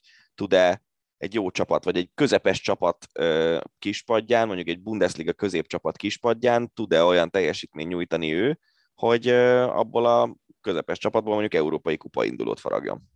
Az egy, sokkal, az egy nagyon más kérdés. tudás szerintem, mint ö, egy nullákra, meg null nullákra alapozva megszerezni a megfelelő ennyiségű pontot a bemaradáshoz? Ez jó kérdés. Hát lehet, hogy, hogy nem német középcsapat, vagy kis csapat, hanem magyar élcsapat lesz majd a következő munkahelye. Mert nekem van egy ilyen spúrom, hogy... Óriás visszalépést. Szerintem is, de van egy ilyen spúrom, hogy hát ha lehet, hogy nem vállalja el, de hogy megkeresni megfogják Fehérvártól, az biztos, mert hogy ott az nem igazán úgy megy ez a projekt, ahogy azt szeretnék, és lehet, hogy bár szerintem, és nekem az mindig szimpatikus, ha hagynak időt az edzőnek, Szavics Imrének, eddig is hagytak időt, de valahogy nem, nem áll össze az, az egész történet, és hát én nem tudom, hát nem mondom azt mondom, a házat nyilván nem tennék rá, meg a fél karomat sem, de, de nagyban mernék arra fogadni, hogy, hogy meg fogják keresni. Ha esetleg az edzőváltás mellett döntenek, akkor megkeresik Dárdait Fehérváról, mert hogy a fia is ott játszik. Nem, mint hogyha ez most nyilván így, így ez, ez egy ilyen, ilyen az, hogy Palkót játszik, az egy, az egy muszáj dolog lenne, muszáj lépés lenne a, a vezetőktől, de hogy megkeresik Dárdait, abban szinte biztos vagyok. Hát aztán majd meglátjuk. Amiben meg szerintem biztosak lehetünk, hogy nem, az az, hogy a Lipcse nem fogja megkeresni Dárdait. Mert hát az egy annyira biztos. más stílusú klub. Ha, igen, igen, igen. Hát ugye honnan jön az az ötlet? Onnan, hogy menesztette az RB Leipzig eh, Jesse Marsh vezetőedzőt, Szoboszlai, Gulács és Orbán klubja gyenge eredményekre hivatkozva küldték az amerikai szakembert, legutóbb az Unión Berlintől kapott ki a Lipcse, 10-11. a bajnokságban, és nagyon érdekes, mert itt a Red Bull projektnél általában nem szoktak edzőt meneszteni, főleg nem olyan edzőt, aki a belső körből kerül ki. Tehát az amerikai az azért végigjárta ott a, Red Bull ranglétrát, és én beszélgettem Kuntomival, a Yankee Foci blog, vagy mindegy, Yankee Foci szerzőjével, és ugye ő az MLS-ről ír már évek óta nagyon magas szinten, és élhal az amerikai labdarúgó bajnokságért, és hogyha valaki bármiféle információt szeretne az MLS-szel kapcsolatban, akkor, akkor csak hozzá kell menni, és többek között Jesse Marshall is készített már interjút, és olyan érdekes ilyen magyar vonatkozású híreket talál folyamatosan az MLS-ben, tehát tök jó az egész, egész oldala. Na mindegy, és vele beszélgettem, ráírtam pontosan, hogy, hogy van-e majd belső információja, és hát azt mondta, hogy ott azért nem nem akarok mindent elmondani, amit leírt, mert nem vagyok rá felhatalmazva, és majd vagy megírja ő, vagy nem, de hogy azért ez, ez több sebből vérzett, ez a kapcsolat a szakvezető és a, és a szakember között, úgyhogy Látod? Ugyanaz, mint Berlinben. Igen, mert annyit azért elárulhatok, hogy, hogy ugye ezt a csapatot, ezt Nagelsmannra állították össze, aki aztán lelécelt a Bayernba, viszont Jesse Marsh egy teljesen más Ugye? taktikát rablók. képvisel. Adjál már! teljesen más taktikát képvisel, és ez a játékos keret nem volt arra uh, hivatott, és, és, és egyszerűen nem működött abban a játékrendszerben, és a szakvezetés viszont azt, azt akarta látni, uh, amit, amit az edző, az új edző képvisel, tehát azt a fajta focit, viszont a keretet, azokat a játékosokat nem tették alá, akik, akikkel ez, ez működőképessé vált volna. Hát igen, meg az ugye elég nehéz, hogy három alapemberedet és az edződet elveszíted egyszer csak egyik szezonról a másikra. Hát igen, meg hát a koronavírus is, ugye ezt, ezt most már megszokhattuk, hogy most már lassan több mint két éve folyamatosan hozzuk fel kvázi mint kifogás, de hát most más is elkapta, nem lehetett ott a csapattal, nyilván a felkészülés ilyenkor más, állítólag a csapat sem feltétlen bízott már benne annyira, szóval ja, hát ez egy ilyen hógolyó effektus, úgyhogy elsodorta végül az edzőt. Viszont aki nagyon örülhet, az Ralf Rangnick, ugyanis ő győzelemben mutatkozott be a Manchester United élén. Nézte a meccset, és elképesztő, hogy egyik azt hiszem hétközi forduló volt, talán igen, amikor még Michael Carrick vezette, Solskjaer menesztése után United-et, és ez egy hétvégi meccs volt már a Crystal Palace ellen, hogy mekkora különbség van a taktika és játékrendszerek között, hogy mit játszott Rangnick, és, és korábban mi volt látható a Unitednél. Komolyan az első félidő első 35-40 perce az elképesztő volt. Az a rohanás, az a, az a, az a pressing, és egyáltalán az a, az a fegyelem, amit, az a, amit a játékosokról lehetett látni. Ronaldo folyamatosan visszajött védekezni, aki úgy volt, hogy nem is játszott sérülés miatt, még meg is dicsérte a német, hogy, hogy mekkora alázattal játszott, végül nem lőtt gólt. Az a, az a Fred lőtt egy óriási volt, egy gyönyörű volt, akit hetek óta basztatnak, hogy mennyire rossz formában van, és hogy meg, meg egyáltalán mennyire, mennyire rossz. Úgyhogy egész jól indult ez a projekt. Egy dologról még nem meséltél, hogy Cristiano Ronaldo-nak milyen a kondia 36 évesen. Hihetetlen. Tani elképesztő. elképesztő. Tehát meglőtte a 800 és a 801 gólját is. Képzeld, láttam napokban. egy tweetet, amikor meglőtte a 800-at, valaki kigyűjtötte, hogy milyen színű mezben hány gólt lőtt a pályafutása során. Nagyon, nagyon kemény. Nagyon, kemény. nagyon viccesek ezek. Hát nem tudom, nagyon bírom ezt az egész történetet, tudom, nagyon, be, nagyon belebuzultam, de, de nem tudom, én, bír, én nagyon, nagyon, nagyon szeretem ezeket a, az ikonokat, nem véletlenül LeBron James vagy, vagy Ronaldo, Brady, mondjuk Brady olyan nagyon szimpatizáló, de csak azért sosem játszott olyan csapatokba, akiket én, én szeretek, tehát a Cleveland. Mit szólsz ahhoz, szóval... hogy a Patriots úgy nyert meccset óriási szélviharban, hogy az irányító háromból két passz 19 yarddal zárt, és végig futották az egész meccset? Nagyon kemény, tele van mémmel az NFL méz, meg ilyenek, és berakták a Tom Hanksnek a, a, a Forrest Gump filmjéből. Aha. Oda, az, amikor az öreg nénivel beszélget a padon. Igazából csak futottál, ugye? Igen. igen, igen, ez bírom. Nagyon jó, nagyon viccesek ezek a mémek. Hagyjuk Ronaldot, nem fárasztalak vele. Súlyos pénzbüntetést kapott Bármennyit szívesen vagyok hajlandó beszélni róla. súlyos pénzbüntetést kapott a Porto és a Sporting az Európai Labdarúgó Szövetségtől, és akár három évre ki is zárhatják őket az európai kupasorozatokból.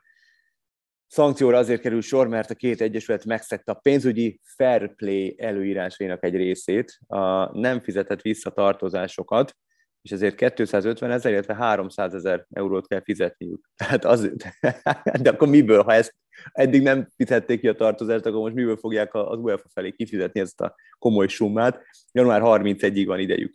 Egyrészt ez, hogy miből, másrészt meg az, hogy tényleg a Sportingot meg a Portót megbüntetik. Hát igen, mert a, a PSG az odavág szerintem, tehát az, az, az felveszi a kesztyűt, ezek a kicsik meg nem, tehát ett, ettől undorító az egész. A PSG-nél hogy... mondjuk olyan nem volt szerintem, hogy valaha nem az, nem, nem, nem, olyan nem, csak hát a, fe, a pénzügyi felplét nem tartják be a fizetések. Tudom, csak hát ez a vicc tehát... ebben az egészben. Na mindegy, ez a kettős mérce, vagy nem tudom, minek nevezzem az UEFA-nál, meg a FIFA-nál, ez sajnos mindig meg lesz alig, hanem igen. Meg a fociban úgy egyáltalán, de ez tök érdekes egyébként majd jövő héten hallhattak egy interjút Dénes Ferenccel, aki erről is beszél, hogy ez az egész pénzügyi fair play, ez hogyan szúr ki lényegében a kicsikkel, miközben elvileg az lenne a célja, hogy egyenlő feltételeket biztosítson. Igen. Nagyon szerencsétlenül járt az angol első osztályú, tehát Premier Ligában szereplő a védője Gabriel. Egy videót láttam erről a sztoriról, két rabló követte a házáig, és ez még nyáron történt, el akarták venni a, az autóját, és telefonját, az autó az majdnem 20 millió forintba kerül, és, és Gabriel beleállt, és baseballütős rablókat elkergette, megvédte magát, úgyhogy megmaradt a teló is, meg a kocsi is, de hogy ez, ez most már nem az első sztori, ugye volt, volt korábban, a, ha jól emlékszem, az is pont az Arsenal játékosokkal volt kapcsolatos, hogy a nyílt utcán támadták meg őket, és ott is az egyik játékos visszapattant a kocsiba, ezt, ezt, ezt úgy megmosolyogtam, hogy ez, itt aztán a csapat érdek az, az nem igazán, vagy a csapatszellem nem igazán jelentkezett, a másik pedig két e, támadót próbált elhesegetni onnan, és végül sikerült neki. Szerintem a focisták egyébként azért viszonylag könnyű prédák, mert mit tudom én, egy mobiltelefonért, vagy egy óráért, ő nem fogja kockáztatni a testi épségét, hanem odaadja, és vesz belőle másikat. Uh-huh. Hát biztos van azért olyan, aki úgy... Ah, igen, aztán, de szerintem egyébként eh, a, a videóból, abból nekem, én is láttam ezt a videót, mert egyébként az Eurosport honlapján lehetett látni, nekem úgy tűnt, hogy ott egy, ő odaadta volna a telefonját, meg az óráját, aztán szóval talán amikor a stuszkulcsot is elkérték, akkor mondta, hogy na jó. Igen. Ebből elég. Így van, azért. Van az a szitu, amiért benyelek egy, egy, egy, egy arcon csapást, egy öklöst, vagy bármit. Érdekes bejegyzést láttam a, a Twitteren. A vasárnap volt száz éve, hogy az angol FA betiltotta a női labdarúgást. 50 évig tartott a tiltás, és, és vasárnap 41 ezer néző előtt rendezték meg a Wembley-ben a női FA kupa döntőt.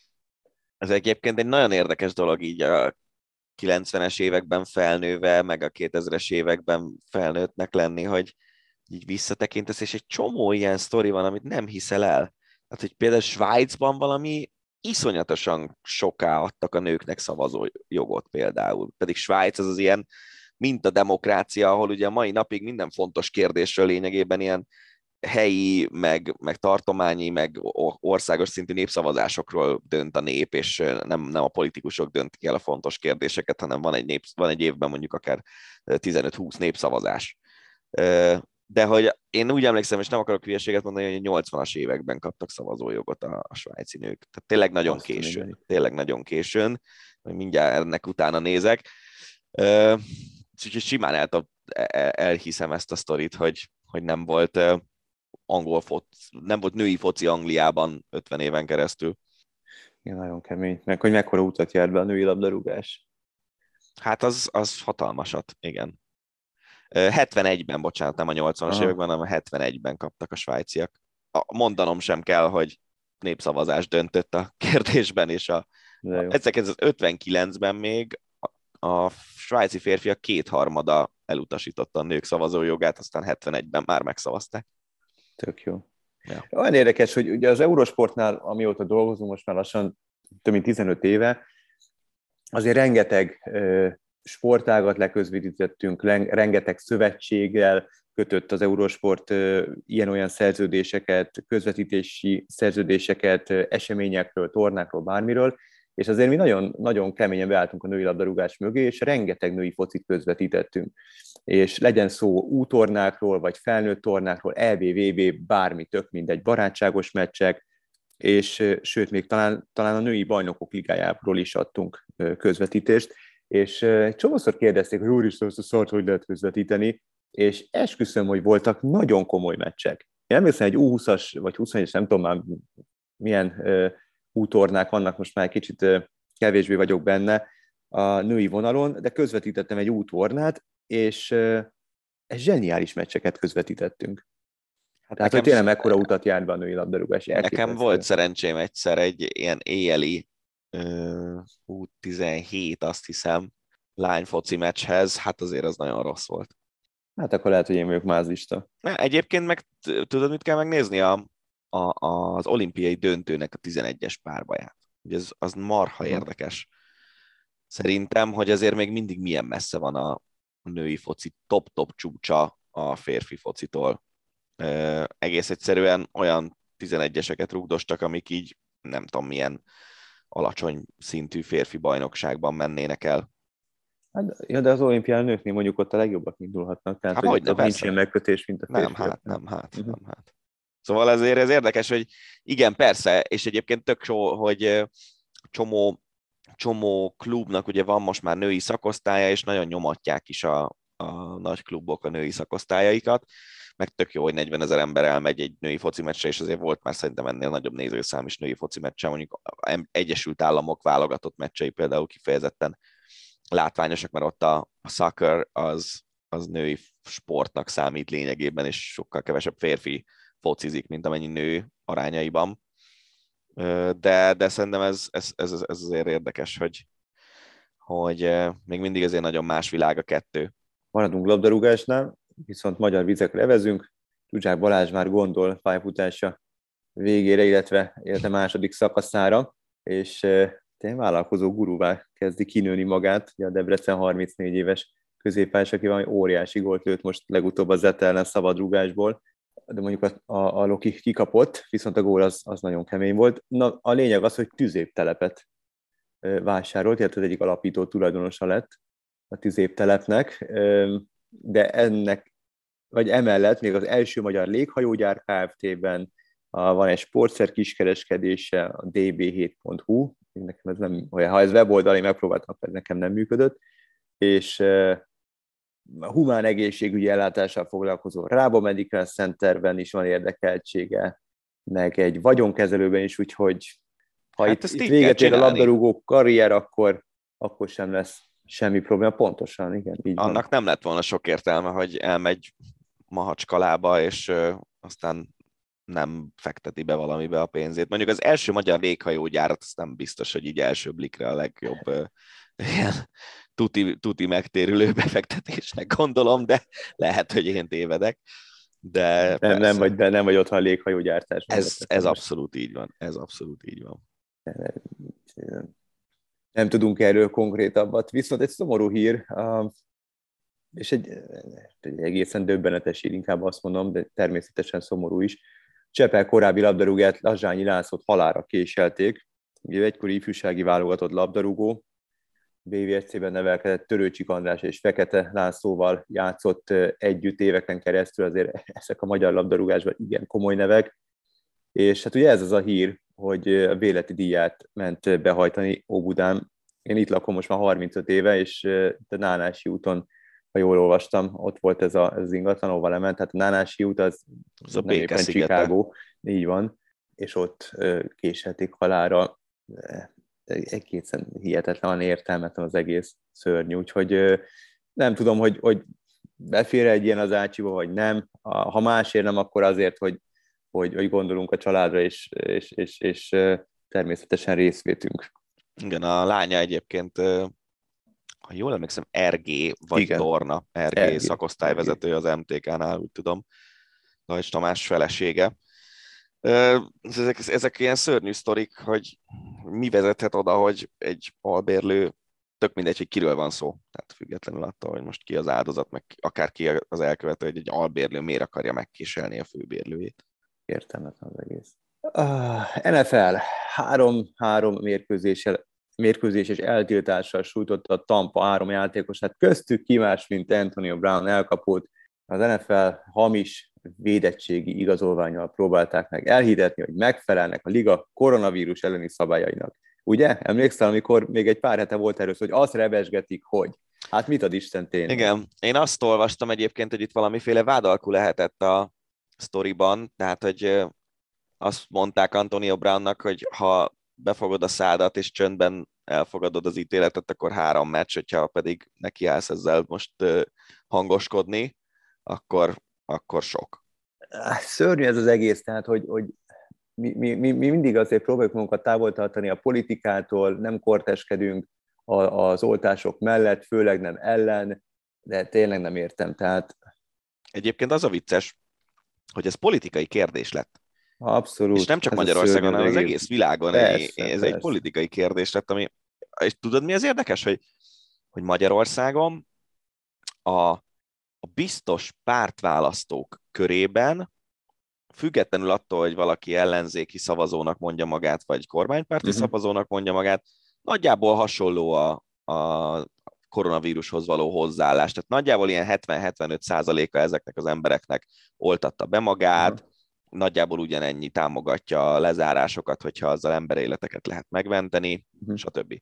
A nem biztos pártválasztók, tehát azok, akik nem szavaznak, vagy nem tudják kire, uh-huh. vagy bizonytalanok, Ebben a csoportban viszont ilyen 50 pár százalékon van a beoltottság, és körülbelül 50 pár százalékon ez a támogatnám. Sőt, a, a, a a szigorú korlátozásokat még ennél is jóval kevesebb része Aha. ezeknek a bizonytalanoknak támogatja. És Amerikában például tök egyértelműen kirajzolódott ez a dolog, hogy, hogy lényegében a, a, a demokrata párti világ az oltáspárti, a republikánus világ oltás A múltkor elém került egy zseniális videó, ugyanaz a republikánus, azt hiszem, hogy szenátor vagy, vagy kongresszusi képviselő, mindegy, hogy melyik a kettő közül, nyilatkozott a CNN-en ebben a témában, meg a Foxon, és teljesen ellentmondó nyilatkozatokat adott, mert mindkét, mindkét tévén azt a, azt a húrt bengette, amit az adott tévé közönsége szeretne Aha. hallani viszont a rohadt vicces, hogy ezt 2021-ben megcsinálta, és nyilván volt egy valaki, aki egymás mögé vágta a két videót, és kirakta a Twitterre. Gyönyörű, gyönyörű. Szóval, szóval az érdekes dolog, hogy, hogy ez, ez, ez, nem is annyira politikai kérdés, de ettől, hanem ilyen, ilyen vallási jellegű, hogy van, aki ebben hisz, van, aki abban hisz, és mindenki hülyének tartja a másikat, és tényleg szörnyű, hogy a, az internetnek az a, az a szuper lehetősége, hogy, hogy tényleg iszonyú nagy véleményszabadság van, mindenki utána tud olvasni annak, hogy tudományosan mit gondolnak akármilyen kérdésről. Ennek az az eredménye, hogy az emberek nagy része úgy van vele, hogy, hogy olvas egy valamit, olvassa az ellentétét, nem tudja eldönteni, hogy mi az, úgyhogy kiválasztja azt, hogy ő melyikben fog hinni, és függetlenül attól, hogy az egyiket egy sarlatán mondta, a másikat meg valami tudós. Igen, hát ugye nekem semmi bajom nincs azzal, hogyha valaki nem akarja beoltatni magát, nyilván nem értem, de akkor ne oltasd be magad, tiszteletben tartom a, a, a véleményedet, csak más ne veszélyeztes. Nekem, e- de pont ez a baj, hogy nekem e- ez a, ez a szempont, hát igen, ami hát nem maradjál annyira. otthon, és, és, és ne, ne akard ugyanazokat a, a kvázi kiváltságokat, amelyek az oltottak számára megengedett, illetve ha már az, ilyen hogy, az, hogy kevés a... hogy oltásos vagyok, akkor viszont ne hazudjál róla. Tehát akkor Antonio Brown oké, ne oltasd be magad, de akkor ne is játszál, tehát akkor ne, ne, ne, ne vedd fel a komoly fizetésed, akkor álljál bele, mint a Kyrie Irving, és a figyelj, én kiülök, aztán ennyi, majd lesz, ami lesz, elfogadom, hogy nem kapok pénzt, elfogadom, hogy mindenki ugat rám, nincs ez semmi bajom, akkor legyél karakán, tök jó. Csak ne veszélyeztes, meg főleg ne hazudozzál. Nekem egy szempont van, ami, ami miatt igazából itt a saját magunk érdekén túl kell lépni szerintem azok azoknak, akik egyébként elutasítanák az oltásokat, meg, meg a szigorú korlátozásokat, hogy most már egy és hát igazán keményen egy olyan 16 hónapja, 15 hónapja zajlik ez a járvány Magyarországon, és azóta az egészségügyi dolgozóinknak volt egy viszonylag nyugisabb nyara, és ennyi. Igen. És, az, és az látszik, hogy abban viszont, amikor van statisztika arról, hogy a kórházakba kik kerülnek be, annak ilyen horror magas aránya az, hogy ki az, aki oltatlan. Tehát a, teljesen egyértelműen látszik az, hogy az oltásoknak van pozitív hatása a vírusra. Igen, meghalnak oltottak is, igen, kórházba kerülnek oltottak is, sokkal alacsonyabb arányban, mint azok, akik oltatlanok, és szerintem az egészségügyi dolgozók megérdemelnék azt, hogy legyen némi pihenőjük, és most már ne kelljen Abszolút. ennyi embert ellátni, meg minden nap átélni azt, hogy tízesével halnak meg emberek a kórházakban. Abszolút, és hát ha már koronavírus, nyilván nem mehetünk el szó nélkül mellett, és nem akarjuk, hogy azt gondoljátok, hogy nem olvasunk újságot meg, vagy, vagy mi is másolunk, abszolút tisztában vagyunk azzal, hogy Csólány Szilveszter kórházban van intenzív osztályon, és koronavírus megbetegedés miatt, és és nagyon szurkolunk neki, és, és kitartást a családnak, meg, meg, meg remélhetőleg jövő héten örömteli hírekkel ö, számolhatunk be az állapotáról. Ugye olimpiai bajnok tornászunkról van szó, de hát ki ne, ki ne tudná, ki ne ismerné őt. Madridban a Davis Kupa idei királyság döntője során elkészítették a Davis Kupa, Davis Kupa jövő évi sorsolását, és hát a magyarok mennek Ausztráliába. Ez nem lesz egyszerű. Még jó, hogy most játszottunk velük. Igen, Ebből még lesz baj, hogy Ausztráliába kell menni. Igen, ott. Mármint, hogy ugye... egy, egyrészt izé, egyrészt ugye ilyen oltás-nem oltás szempontból is lehet szerintem baj, másrészt meg, hogy messze van és sokba kerül az utazás. És akkor itt most mire célozgatunk? Hát arra, hogy, hogy mit tudom én, ezért fizet az ITF X forintot, és minél többet szeretnének a játékosok ebből zsebre tenni, mivel hogyha Ausztriába kellett volna menni, akkor olcsóbban kijön a buli, mint hogyha Ausztráliába kell menni ne adj Isten, Értem. még két hetet karanténban lenni, meg ilyenek, Aha. és ez, ez ebből még lesz, ebből még lesz probléma. Lehet, hogy nem lesz nyilvános a dolog, de majd meglátod, hogy ebből még lesz probléma. Uh-huh. Hát általában nem, nem sok minden szokott nyilvános lenni. Kiadja a két hét múlva kezdődő rövidpályás úszó világbajnokságot Milán Kristóf, az olimpiai bajnok úszóval én elkaptam egy podcast adást, ha jól emlékszem, a VR magazin, vagy valami ilyesminek nyilat, nem is nyilatkozott, egy hosszú beszélgetés volt. Amúgy tök érdekes beszélgetés volt. Egyáltalán és, nem nézzük le egyébként a többi podcast készítőjét. Ja nem, sőt. Hát én... Valami podcast adást elcsíptem.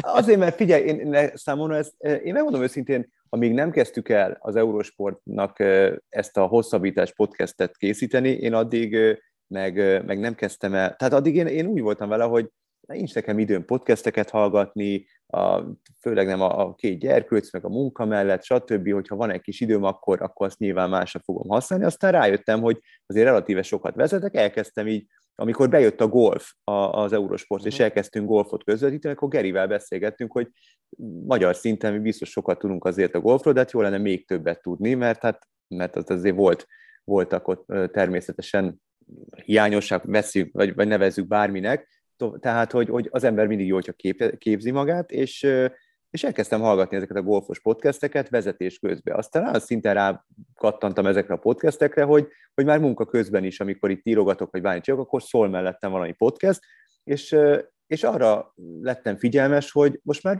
szinte mindent podcast formájában hallgatok, tehát a, a, a Partizánt, a, a, a Friderikuszt, amíg, amíg le nem kifritolvajozott, addig most már megsértődtem, úgyhogy, úgyhogy elvétve.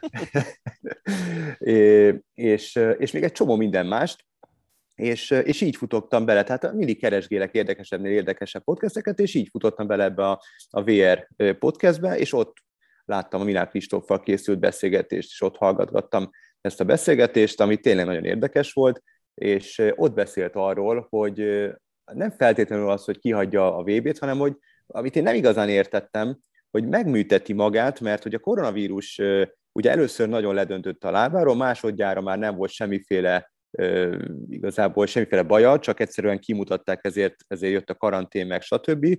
Viszont megszenvedte a koronavírust, kiújult az aszma, és meg kell műtenie magát. Tehát Én nem tudom, hogy aszmával kapcsolatban mit műtenek, hol műtenek, de ez elhangzott ez a szó, tehát ezért nem értettem. Úgyhogy gondolom ez is benne van abban, hogy, hogy Kristóf kihagyja a VB-t. Hát őszintén, szerintem a, ha minden tornán ott akarsz lenni, akkor a karriered rövidebb lesz sokkal. Hát igen, hogy egy olimpia utáni rövidpályás EB-k, VB-k, ezeket hagyni kell, el kell vinni oda a olimpiáról lemaradt úszókat, vagy azokat, akik mondjuk az olimpián fiatalok, és, és mondjuk mit elődöntőket úsztak, még ilyesmi, de ez az első vonalat nem szabad ezeken a versenyeken erőltetni, ha csak ők maguk nem akarnak menni, persze. Így van. Ne, de Dr. Sós Csaba, a szövetségi kapitány nagyon markánsan ezt a vonalat képviseli, amit te is mondtál, most Akkor fiatalok úsz, úsznak, és fiatalok indulnak ezen a VB-n is, ahogy az EB-n is a fiatalok indultak, illetve egy-két első vonalas úszó, akiknek gondolom kikérik a véleményüket, és hogyha szeretnének menni, akkor nem gördítenek akadályt az utazás, illetve a részvétel elé, viszont emlékszem, a gyárfás érában hát kötelező volt minden. Hát tudom, az, hát, utca sarkán megrendezett, nem tudom. Persze, már nyertünk 16, 16 aranyat. Emlékszel a, a Debreceni EB-re, amit két hónappal a londoni olimpia előtt e- e- rendeztünk, és valami én azt hiszem, hogy 15 vagy 16 aranyérmet szerzett a magyar csapat, és aztán a londoni olimpián egyet. Uh-huh. Csúcsra járatták, vagy csúcs közelbe járatták a, a, az úszókat két hónappal egy olimpia előtt azért, hogy verhessük a mellünket. Amúgy, ha már úszás, a Kubiton jelent meg egy iszonyú érdekes, vagy számomra legalábbis, aki így én edzéselméletekben, meg ilyesmikben nem annyira voltam otthon, vagy nem is vagyok ettől a cikktől nyilván. Egy nagyon érdekes cikk Szécsi Tamás örökségéről, és hogy ugye a Szécsiről azt lehetett tudni, hogy ő ilyen kis kockás füzetekbe vezette a különböző edzésterveket, és ilyen mikro, makro, meg nem tudom mekkora ciklusokat rakott össze, és, és most kiderült, hogy kinek adta tovább ezt az örökséget, és hogy az az edző, aki, akinek az egyetlen igazán ismert tanítványa a cikk szerint Bicó Bence, ő fejtette meg úgymond a kódolásait ezeknek uh-huh. a füzeteknek, illetve a, a másik érdekes része az az, hogy a 70-es években, amikor még nem voltak ilyen modern diagnosztikai eszközök, akkor hogyan, hogyan csinálták a VO2 maxot cikk szerint úgy mértek, hogy be, becsapott max pulzuson az úszó, és egyből vénás vérvétel. Tehát, hogy ilyen nagyon, nagyon érdekes, szerintem érdemes elolvasni ezt a, ezt a cikket a Kubiton, annak is, aki esetleg kevésbé érdeklődik az ilyen edzés elméletek iránt. Hát vállalatvezetési elméletekben nem Lamén diákot kellett keresni. Az biztos. Akkoriban, ugye ő a, Nemzetközi Atlétikai Szövetség volt elnöke, aki enyhén szólva korrupt volt, nem vetette meg a korrupciót, elhunyt 80 éves korán, ugye halottról vagy ott, vagy semmi, de hát ez a sportban ez azért ez a felülírja magát. Nem hiszek ebben a, ebben a mondásban. Nem, tehát hogy most érted, hogyha meghal valaki olyan, aki mint Pablo Escobarról, vagy, vagy jót, vagy semmit. Tehát, hogy... Hát sok jót nem tudsz elmondani, szeret az állatokat, az, az a gyerekei. Pablo Escobar, Pablo Escobar szerintem uh, hát minimum véleményes, hogy többet tette a környezetéért, mint Lamindiák. Mert Pablo Escobar komplet városnegyedeket épített Igen. föl és újított meg Medellínben. Még Igen, ahhoz kellett egy pár ember halála. Hát meg... ez így van, tehát hogy abszolút, és nem akarom semmiképp tisztára mosni Pablo Escobar. Rehabilitáljuk Pablo Escobar. Igen, igen. Amúgy az ő fiának jelent meg egy könyvbe most. Olvastam, igen. Olvast? Valamint azt olvastad, hogy megjelent, vagy azt... Nem, vagy már a könyvben, megvan. Ez egy, én, én szerintem ez egy régebbi könyv, nekem Igen. megvan egy könyv, amit ő írt. És, Na mindegy, én most láttam valami könyvbemutatót vele, nem tudom már milyen közösségi oldalon, uh-huh. mindegy is.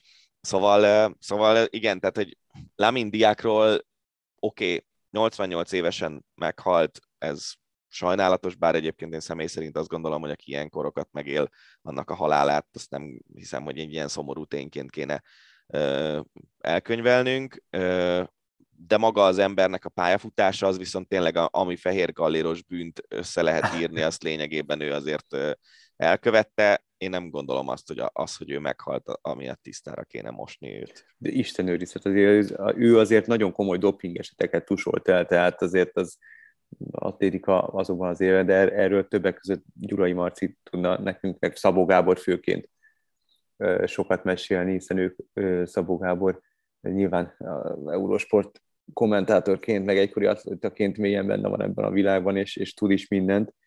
Ibai Marcival pedig már csomószor beszélgettünk, hogy jó lenne interjút készíteni, úgyhogy ezért ez a két név, ami felötlött itt hirtelen az agyamban. Viszont baseball, ez is egy olyan téma, amiről majd nem sokára, vagy, vagy a jövőben beszélgethetnénk, mert olyan érdekes a baseball világa most például, ugye jött a kollektív, vagy hogy hívják, a lockout, hogy a kollektív szerződés lejárt csütörtökön, és felfüggesztették a liga tulajdonosai játékosok játék és edzési jogosultságait. 94 és 95 környék között volt egy hasonló lockout, és állítólag ezt a mostanit, ezt, ezt úgy látják, hogy, hogy elég sokáig el fog húzódni, tehát lehet, hogy a következő idény rajta az csúszni fog. Nem tudnak egész egyszerűen megegyezni a 10 milliárd dolláros bevétel elosztásáról. Szegények. Igen, tehát, hogy mondok egy listát, a legértékesebb sportszerződések listája. Első, Lionel Messi, 2017-21 közötti szerződése, éves átlag 170 millió dollár. Ez, ez volt ugye az, ami csődbe vitte a Barcelonát, ez az, az a szerződés. Második, Patrick Mahomes, a Kansas City Chiefs irányítója, 10 év, ja bocs, ez nem éves, árjá, át, átrakom éves átlag szerintire a listát. Második egy boxoló, Canelo Alvarez, nem tudom, hogy ez uh-huh. a név, ez mondd neked valamit. Ő, Most küldtél az anyjába, Floyd Mayweather. Oké. Okay. ő, ő egy, hát egy ilyen pay-per-view cégtől kap évi, vagy igen, évi 73 milliót egy 5 éves szerződésre. Aztán kosárlabda szerződések jönnek, stb. stb. Viszont, hogyha a teljes összegét nézzük a szerződéseknek, akkor ez a Messi négy éves szerződés, ez 670 millió. Második helyen van Patrick Mahomes 10 éves szerződése 503 millióért. És utána a Canelo Alvarez leszámítva a következő, a top 15-ben Messi van, Patrick Mahomes, Josh Allen a Bills irányítója, meg Canelo Alvarez, a maradék 11 az baseballos szerződés. Igen. Ugye a baseballos szerződéseket úgy kötik, hogy iszonyú hosszúak, tehát például itt van Mike Trout 12 év, Mookie Betts 12 év, Francisco Lindor 10 év, Fernando Tatis, akiről én nem is hallottam, ami valószínűleg az én gyengeségem, de azért valamennyire követem a, a baseballt, 14 év uh, idéntől, úgyhogy valószínűleg egy fiatalabb játékos, Bryce Harper 13 év, Giancarlo Stanton 13 év, uh, úgyhogy azt hiszem, hogy volt olyan, hogy már visszavonult, és még 6-8 évig fizették neki az évi díjakat. Gerrit Cole a Yankees dobója 9 év, Manny Machado 10 év, Alex Rodriguez 10 év, az egy 2008-ban indult szerződés egyébként. Igen. És Alex Rodrigueznek van egy második 10 éves szerződése, ami 2001-től 10-ig volt érvényben. Szóval Elképesztő. ezek mind 250 millió dollár fölötti értékű szerződések, és hogyha évekre lebontjuk, akkor is ilyen 30, 35, 25, 36, ilyesmi milliók jönnek ki ezeknek a játékosoknak éves fizetésre. Persze, ez a csúcsa a baseballnak, de a baseball szerintem pont az a sport, ami azért, hát hogy mondjam finoman, nem a legmegerőltetőbb sport a világon. Az megerőltető benne, hogy van egy hat hónapos szezon, amin gyakorlatilag két hét alatt 13 meccset játszol szinte folyamatosan, de maga az a, a meccs, amit lejátszol, ott lehet, hogy nem izzadsz meg. A másik fél évben meg azt csinálsz basically, amit akarsz, vagy mondjuk négy hónap szabadságod van egy évben, annyi biztosan, még az ilyen tavaszi edzőtáborokat is beleszámítva. Tehát amikor, amikor mondjuk egy NHL elmegy lockoutra, mert a játékosok panaszkodnak, akik ennek, ezeknek a pénzeknek a töredékét keresik meg, sokkal fizikálisabb játékkal, akkor én a baseballt azt őszintén szóval azért egy kicsit ilyen, hogy mondjam, sokat akarok szarka, vagy nem is tudom mi a jó mondás erre. Én, én nem érzem azt, hogy, hogy a baseball játékosok helyzete az olyan nagyon rossz így a nemzetközi sportvilágon belül. Biztos nem, meg, meg van, van egy csomó igazság abban, amit mondasz, de, de ugyanakkor meg, hogyha üzleti szempontból nézed, akkor ez a tipikusan az erősebb kutya Vasszik című történet, hogy több pénz hoz be a baseball, népszerűbb a baseball, Amerika legnézettebb, leg, leg, legnépszerűbb sportága. Nem, nem, nem, nem, nem. nem. Hát nem tudom, nem. de... de Ameri- hogy... America's Pastime-nak hívják a baseballt, ami ugye lényegében Amerika időtöltését jelenti, és, hát de óriási üzletág, érted? Állítom igen, neked, de, de azért, azért megy az amerikai egész. focizik, és ez a tendencia szerintem tartva is lesz, miután az amerikai fociba egyszerűen nem találsz már hétről hétre valaki olyan horror sérüléseket, vagy valakik olyan horror sérüléseket szenvednek, hogy a szülők már nem feltétlenül akarják beadni amerikai focizni a gyereket, ennyi baseballozni, ott maximum eltalál majd a labda, de amúgy a gyerekeknél itt Magyarországon is a dobógép dob, úgyhogy nem találják el egymást, tehát hogy a nagy veszélynek nem vagy kitéve, sportolsz, valamit levegőn vagy, tehát, hm. hogy Igen, én pontosan. értem, hogy, tehát én is horror De, de a meccsek és, nézettsége az nagyon alacsony, pont amiatt, mert annyi meccs van, hogy nem tudod végignézni, de még hogyha veszel egy, nem tudom, veszel egy Yankees bérletet egy szezonra, 81 hazai meccs, abból, hogyha 50-en ott vagy, akkor lehet, hogy már sokat mondok. Míg mondjuk az NFL Folyamatosan szurkolók... teltház előtt megy az összes meccs, mert amúgy meg 4-5 dollárért megveszed a, a baseballban, de hogy Elülsz a kakasű. Hát én nem tudom, amikor én... kim voltam Clevelandbe, volt, amikor én meccsen hát voltam. 93-ban volt foga. De utána is voltam azért, de hát akkor érted, fillérekért kapta Fillérek most is. Én, én 17 nyarán voltam 10 dollárért meccsen, viszont 10 dollár a meccs egy, oké, okay, de hogyha akarsz enni egy hotdogot, meg inni egy sört, az újabb 20 dollár körülbelül, hogyha még veszel magadnak egy sapit a boltban, meg ilyesmi, az hát ugye jó, drága. Tehát, hogy nem a, meccs, nem a meccs bevétel, a, a match day bevétel, meccsnapi bevételeknek nem a jegy a jelentős része, hanem az, hmm. amit egyébként ott, tölt, ott elköltenek a családok. Mert ugye pont ez az, hogy hogyha valami szórakozást akarsz egy amerikai nagyvárosban, ilyen, ilyen mit tudom, mozik, iszonyú drágák Amerikában, ott is ez a, egy kóla 12 dollár, meg ilyesmi volt akkor, a, a, az ilyen vidámparkok iszonyú drágák, NFL meccsre marha drága a jegy, még, még egy-egy izére egyébként az NBA-re, meg az NHL-re lehet viszonylag olcsón jegyet kapni, de hát nyilván ott is a csarnokbeli fogyasztás az drága. Igen, Igen kakasülőre a baseball viszont szerintem egyébként élvezhető a kakasülőn is. Abszolút. És, és, és egyébként meg szórakoztató, mert minden szünetben csinálnak valamit. Tehát én, én élveztem, én két baseball meccsen voltam életemben, egyben, egyen Torontóban, egyen meg Washingtonban, és élveztem mind a kettőt. De, de a, a, a tévés nézettség az borzalmasan alacsony. A, maguk a, stad, a stadionok is akkor vannak tele, vagy majdnem tele, hogyha jól megy a csapatnak, és már a szezon második felében. Tehát nyilván az első pár meccsen nagyon sokan vannak, hmm. szezon vége felé, ha jól megy, sokan vannak, de egyébként júliusban oda tudsz menni és venni egyet, mert van 15-20 ezer üres hely a stadionban. Hmm. Én sem ért, ért, érzem fernek ezt a hisztit ilyen pénzek ismeretében, úgyhogy hát látjuk, mi lesz. Drukkolok, meg legyen, legyen drukkolok szezon. Igen, legyen szezon, mert én megmondom őszintén élveztem, hogy idehaza is lehet most már tévében nézni a baseball meccseket, és nem kell streameket lopkodnom jobbra-balra, hogyha éppen valami érdekel, úgyhogy tök jó. Egyszerű bemutatni a gyereknek, hogy hova kell eljutni. hát az szerintem még egy másik lehetetlen küldetés Magyarországról eljutni az ember. Ja, persze, persze, persze. Ja. Úgyhogy hát ezeket a híreket. Hát, és megint kihagyod a női kéz. Vagy. Ú, tényleg.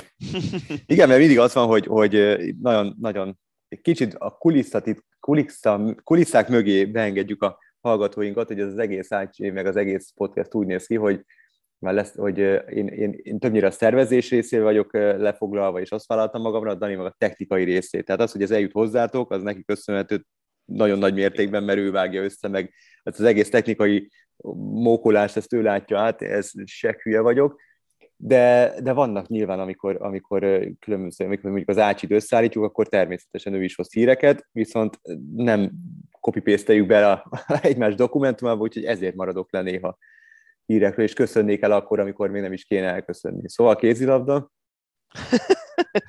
Volt? Ezt a kérdést. Hát véget Azt láttam, a, hogy... a csoportkör véget ért, most ugye kedd délután beszélgetünk, tehát a, a csoportok fele az kedd este ér véget, de igazából a kérdések nagy része eldőlt. Lesz egy, ami, mire ti meghallgatjátok ezt a podcastet, kiderül, hogy Kazaksztán vagy Irán és Puerto Rico vagy Üzbegisztán jut-e a középdöntőbe Ezek a jobb csapatok mellett. Igen, ami a magyar lányokat illeti, de ugye két, két dolog volt, amiről én a felvezető cikkemben írtam. Az egyik az, hogy ez lesz minden idők leggyengébb VB-je, és ezt arra utaltam, hogy mekkora különbségek vannak a csapatok között a bővítés miatt, és hogy milyen gyenge csapatok ott lesznek a VB-n. Ez a része, ez szerintem teljesen beigazolódott. Most a tegnapi játéknapot, tehát a, a hétfőit azt nem számoltam még ki, de az első négy teljes játéknapon ott nem volt a, a leg, legszűkebb meccseket hozó nap is 9 és feles gólkülönbséges átlagot hozott, és volt olyan nap, amikor 22 és fél gól volt a, csapatok közötti átlag, a 8, 8 mérkőzéseket figyelembe véve. Azért, na, tehát, hogy ennek nagyon sok értelme így nincsen szerintem. Ez a része, ez szerintem abszolút bebizonyosodott, hogy ez nem olyan jó, és egyébként majd ezek a gyengébb csapatok, a, akik most kiesnek a 25-32. helyért, lehet, hogy egymás között nem magas színvonalú, de legalább szoros meccseket fognak játszani ezért lehetne értelme egy ilyen B-világbajnokságnak, amit uh-huh. nem tudom, már adáson kívül azt hiszem föl Tegnap beszélgettünk erről. De emlékszem, mondtam, hogy, hogy, hogy, hogy szerepet kell, meg lehetőséget kell adni az ilyen alacsonyabb tudással rendelkező csapatoknak is, mert nyilván ez hozzájárul a fejlődéshez, hogy majd a, a kisgyerekek azt látják, hogy a nagy francia csapat, vagy akárki ellen játszanak a hőségek, és, és bár vereséget szenvednek, de hogy mégis azért ez, ez, többek között ez is kell az utánpótlás neveléshez, meg ahhoz, hogy fejlődjenek ezek a gyengébb képességű csapatok, és erre mondtál te egy tök jó példát, amit bele se gondoltam, hogy ez a hokiban milyen jól működik. Igen. És most is egyébként valószínűleg az a nyolc csapat az nincs nagyon messze egymástól, tehát olyan igazán jó csapat nem esik ki itt az első csoportkör után. Lehet, hogy majd egyébként a szlovákok fogják megnyerni azt a azt a, a szlovákok, vagy Angola, vagy valami ilyesmi csapat fogja megnyerni azt a, e, azt hiszem, hogy az elnöki kupa az most a 25. helyezetnek jár, de sokkal több értelme lenne valószínűleg egy ilyen BVB-t megrendezni, akár már nem, nem lehet egyszerre a kettő, vagy lehet egy kicsit más időpontban a kettő, és akkor a 2021-es BVB-nek az első négy helyezettje, az 2023-ban az AVB játszhat, és az utolsó négy helyezettje az AVB-nek meg leesik, és lehet akár, nem tudom, 8 vagy 12 vagy 16 csapat.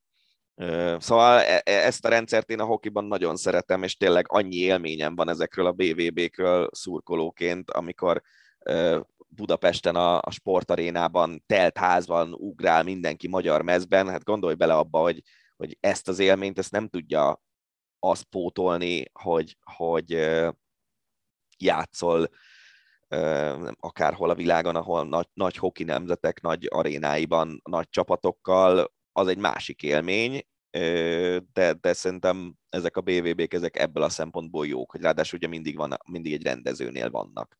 Igen. Vagy egy résztvevőnél vannak rendezve, és, és tényleg el tudom képzelni, hogy akár Puerto Rico-ban lehet egy tök jó hangulatú BVB-t rendezni női kézilabdában. Szóval ez a, ez a része, ez, ez ez. Volt egy nagyon kedves jelenet egyébként egy ilyen meccsen, amikor a norvégok abszolút félgőzzel játszva is 41-9-re megverték iránt. Nagyon jól döntött az IHF, akármilyen illetékese, hogy az iráni kapusok közül az egyiknek adta oda a meccs legjobbja díjat norvégok is nagyon megtapsolták, volt, aki kicsit meg is hatódott a, az esemény miatt, a, a kapus maga, az iráni kapus meg elpityerette magát. Tényleg egy ilyen kedves jelenet volt, és ennek így van értelme, de, de sportszakmailag egyébként én azt hiszem, hogy ennek, ennek nincs, nincs 32 jó női kézilabda csapat a világon. Hát nagyon remélem, hogy a Nemzetközi Szövetségnek van annyi esze, bárki nem lesz. is dolgozik ott, hogy egyrészt hallgatja a podcastünket, mert sok más érdekesség mellett ezt is, Dani felvetését is megtudhatják, aztán nem lesz. Hát, figyelj, a Nemzetközi Nem gondolod, hogy elmennek ilyen irányba? A, a, a, az IHF az úgy működik, hogy van egy egyiptomi elnök, aki évek óta azon dolgozik, hogy minél több tagszövetség legyen olyan helyeken is, ahol azt se tudják, hogy mi a kézilabda, hogy aztán amikor szavazásokról, szavazásokra kerül sor, akkor a puertorikoi szövetség ugyanannyi súlyjal szavaz, mint a német. Aha. És akkor még be, nem beszéltünk olyan országokról, ahol van kézilabda szövetség, de szerintem egy pálya nincsen. És persze Komolyan a sporták fejlesztés... mint a FIFA vagy az UEFA. hát figyelj, de focit legalább mindenhol játszanak. Uh-huh. A sporták fejlesztés ez egy fontos cél szerintem, de, de itt tényleg teljesen egyértelműen ez a szavazatszerzés a, uh-huh. a, a háttere a dolognak, és most már hát, de szinte minden... vezeti a, az IHF-et Mustafa elnök úr. Ezt igazából ez az, amit nem engednék, hogy ilyen, soroz, ilyen hosszú ideig, évtizedeken keresztül vezessen egy sportvezető egy szövetséget, mert óhatatlan, hogy ne, ne alakuljanak ki klikkek, óhatatlan, hogy ne történjen bármiféle visszaélés, Szerintem egyébként ez, ez, ez, nem... ez, a rossz irány szerintem. Én, nem, én nem, nem gondolom, nem, hogy nem ez... egy nagyon bonyolult dolog. Az egy dolog, hogy meg lehet azt csinálni, ami mondjuk az amerikai Egyesült Államokban majd korlátozod a, az elnököt két ciklusra. Nem Így feltétlenül van. gondolom azt, hogy ez jó ötlet, mert, mert igenis vannak olyan formátumú politikusok is akár, vagy, vagy, vagy szövetségi elnökök, akik megérdemlik azt, hogy tovább vigyen, vigyenek egy, egy szövetséget. De uh, annyira egyszerű lenne, hogy mit tudom én, megnézed a, az adott ország bajnoki rendszerében lejátszott meccsek száma alapján súlyozzuk a szavazatokat az IHF kongresszuson. És akkor kijön az, hogy Németországban egy szezonban játszanak a tizedosztályig lemenően, mit tudom én, mondok valamit, ezer meccset, Magyarországon csak ötödosztály van a férfi kézilabdában, ezt pont tudom, mert abban játszom, és, és nálunk csak 500 meccs van, tényleg csak így dobálozok számokkal, fogalmam sincs, hogy hány meccs van egy magyar bajnoki szezonban. Ezeket a számokat megnézni, Puerto Rico lehet, hogy négy meccses a bajnokság, akkor nekik legyen négy szavazatuk. Tuvalu nincs kézilabda bajnokság, akkor legyen nulla szavazatuk. Vagy, vagy mondjuk lehet ez, hogy egy szavazatot kap, Aha. az is, ahol nincs rendes kézilabda, de van szövetség. De hogy súlyozzuk valami sportszakmai dolog alapján ezt az egészet, és akkor onnantól kezdve nincs az, akkor onnantól kezdve nem lesz az, hogy ugyanezt az embert, aki nem feltétlenül jó irányba viszi a sportágat, azt megválasztják hatszor egymás után.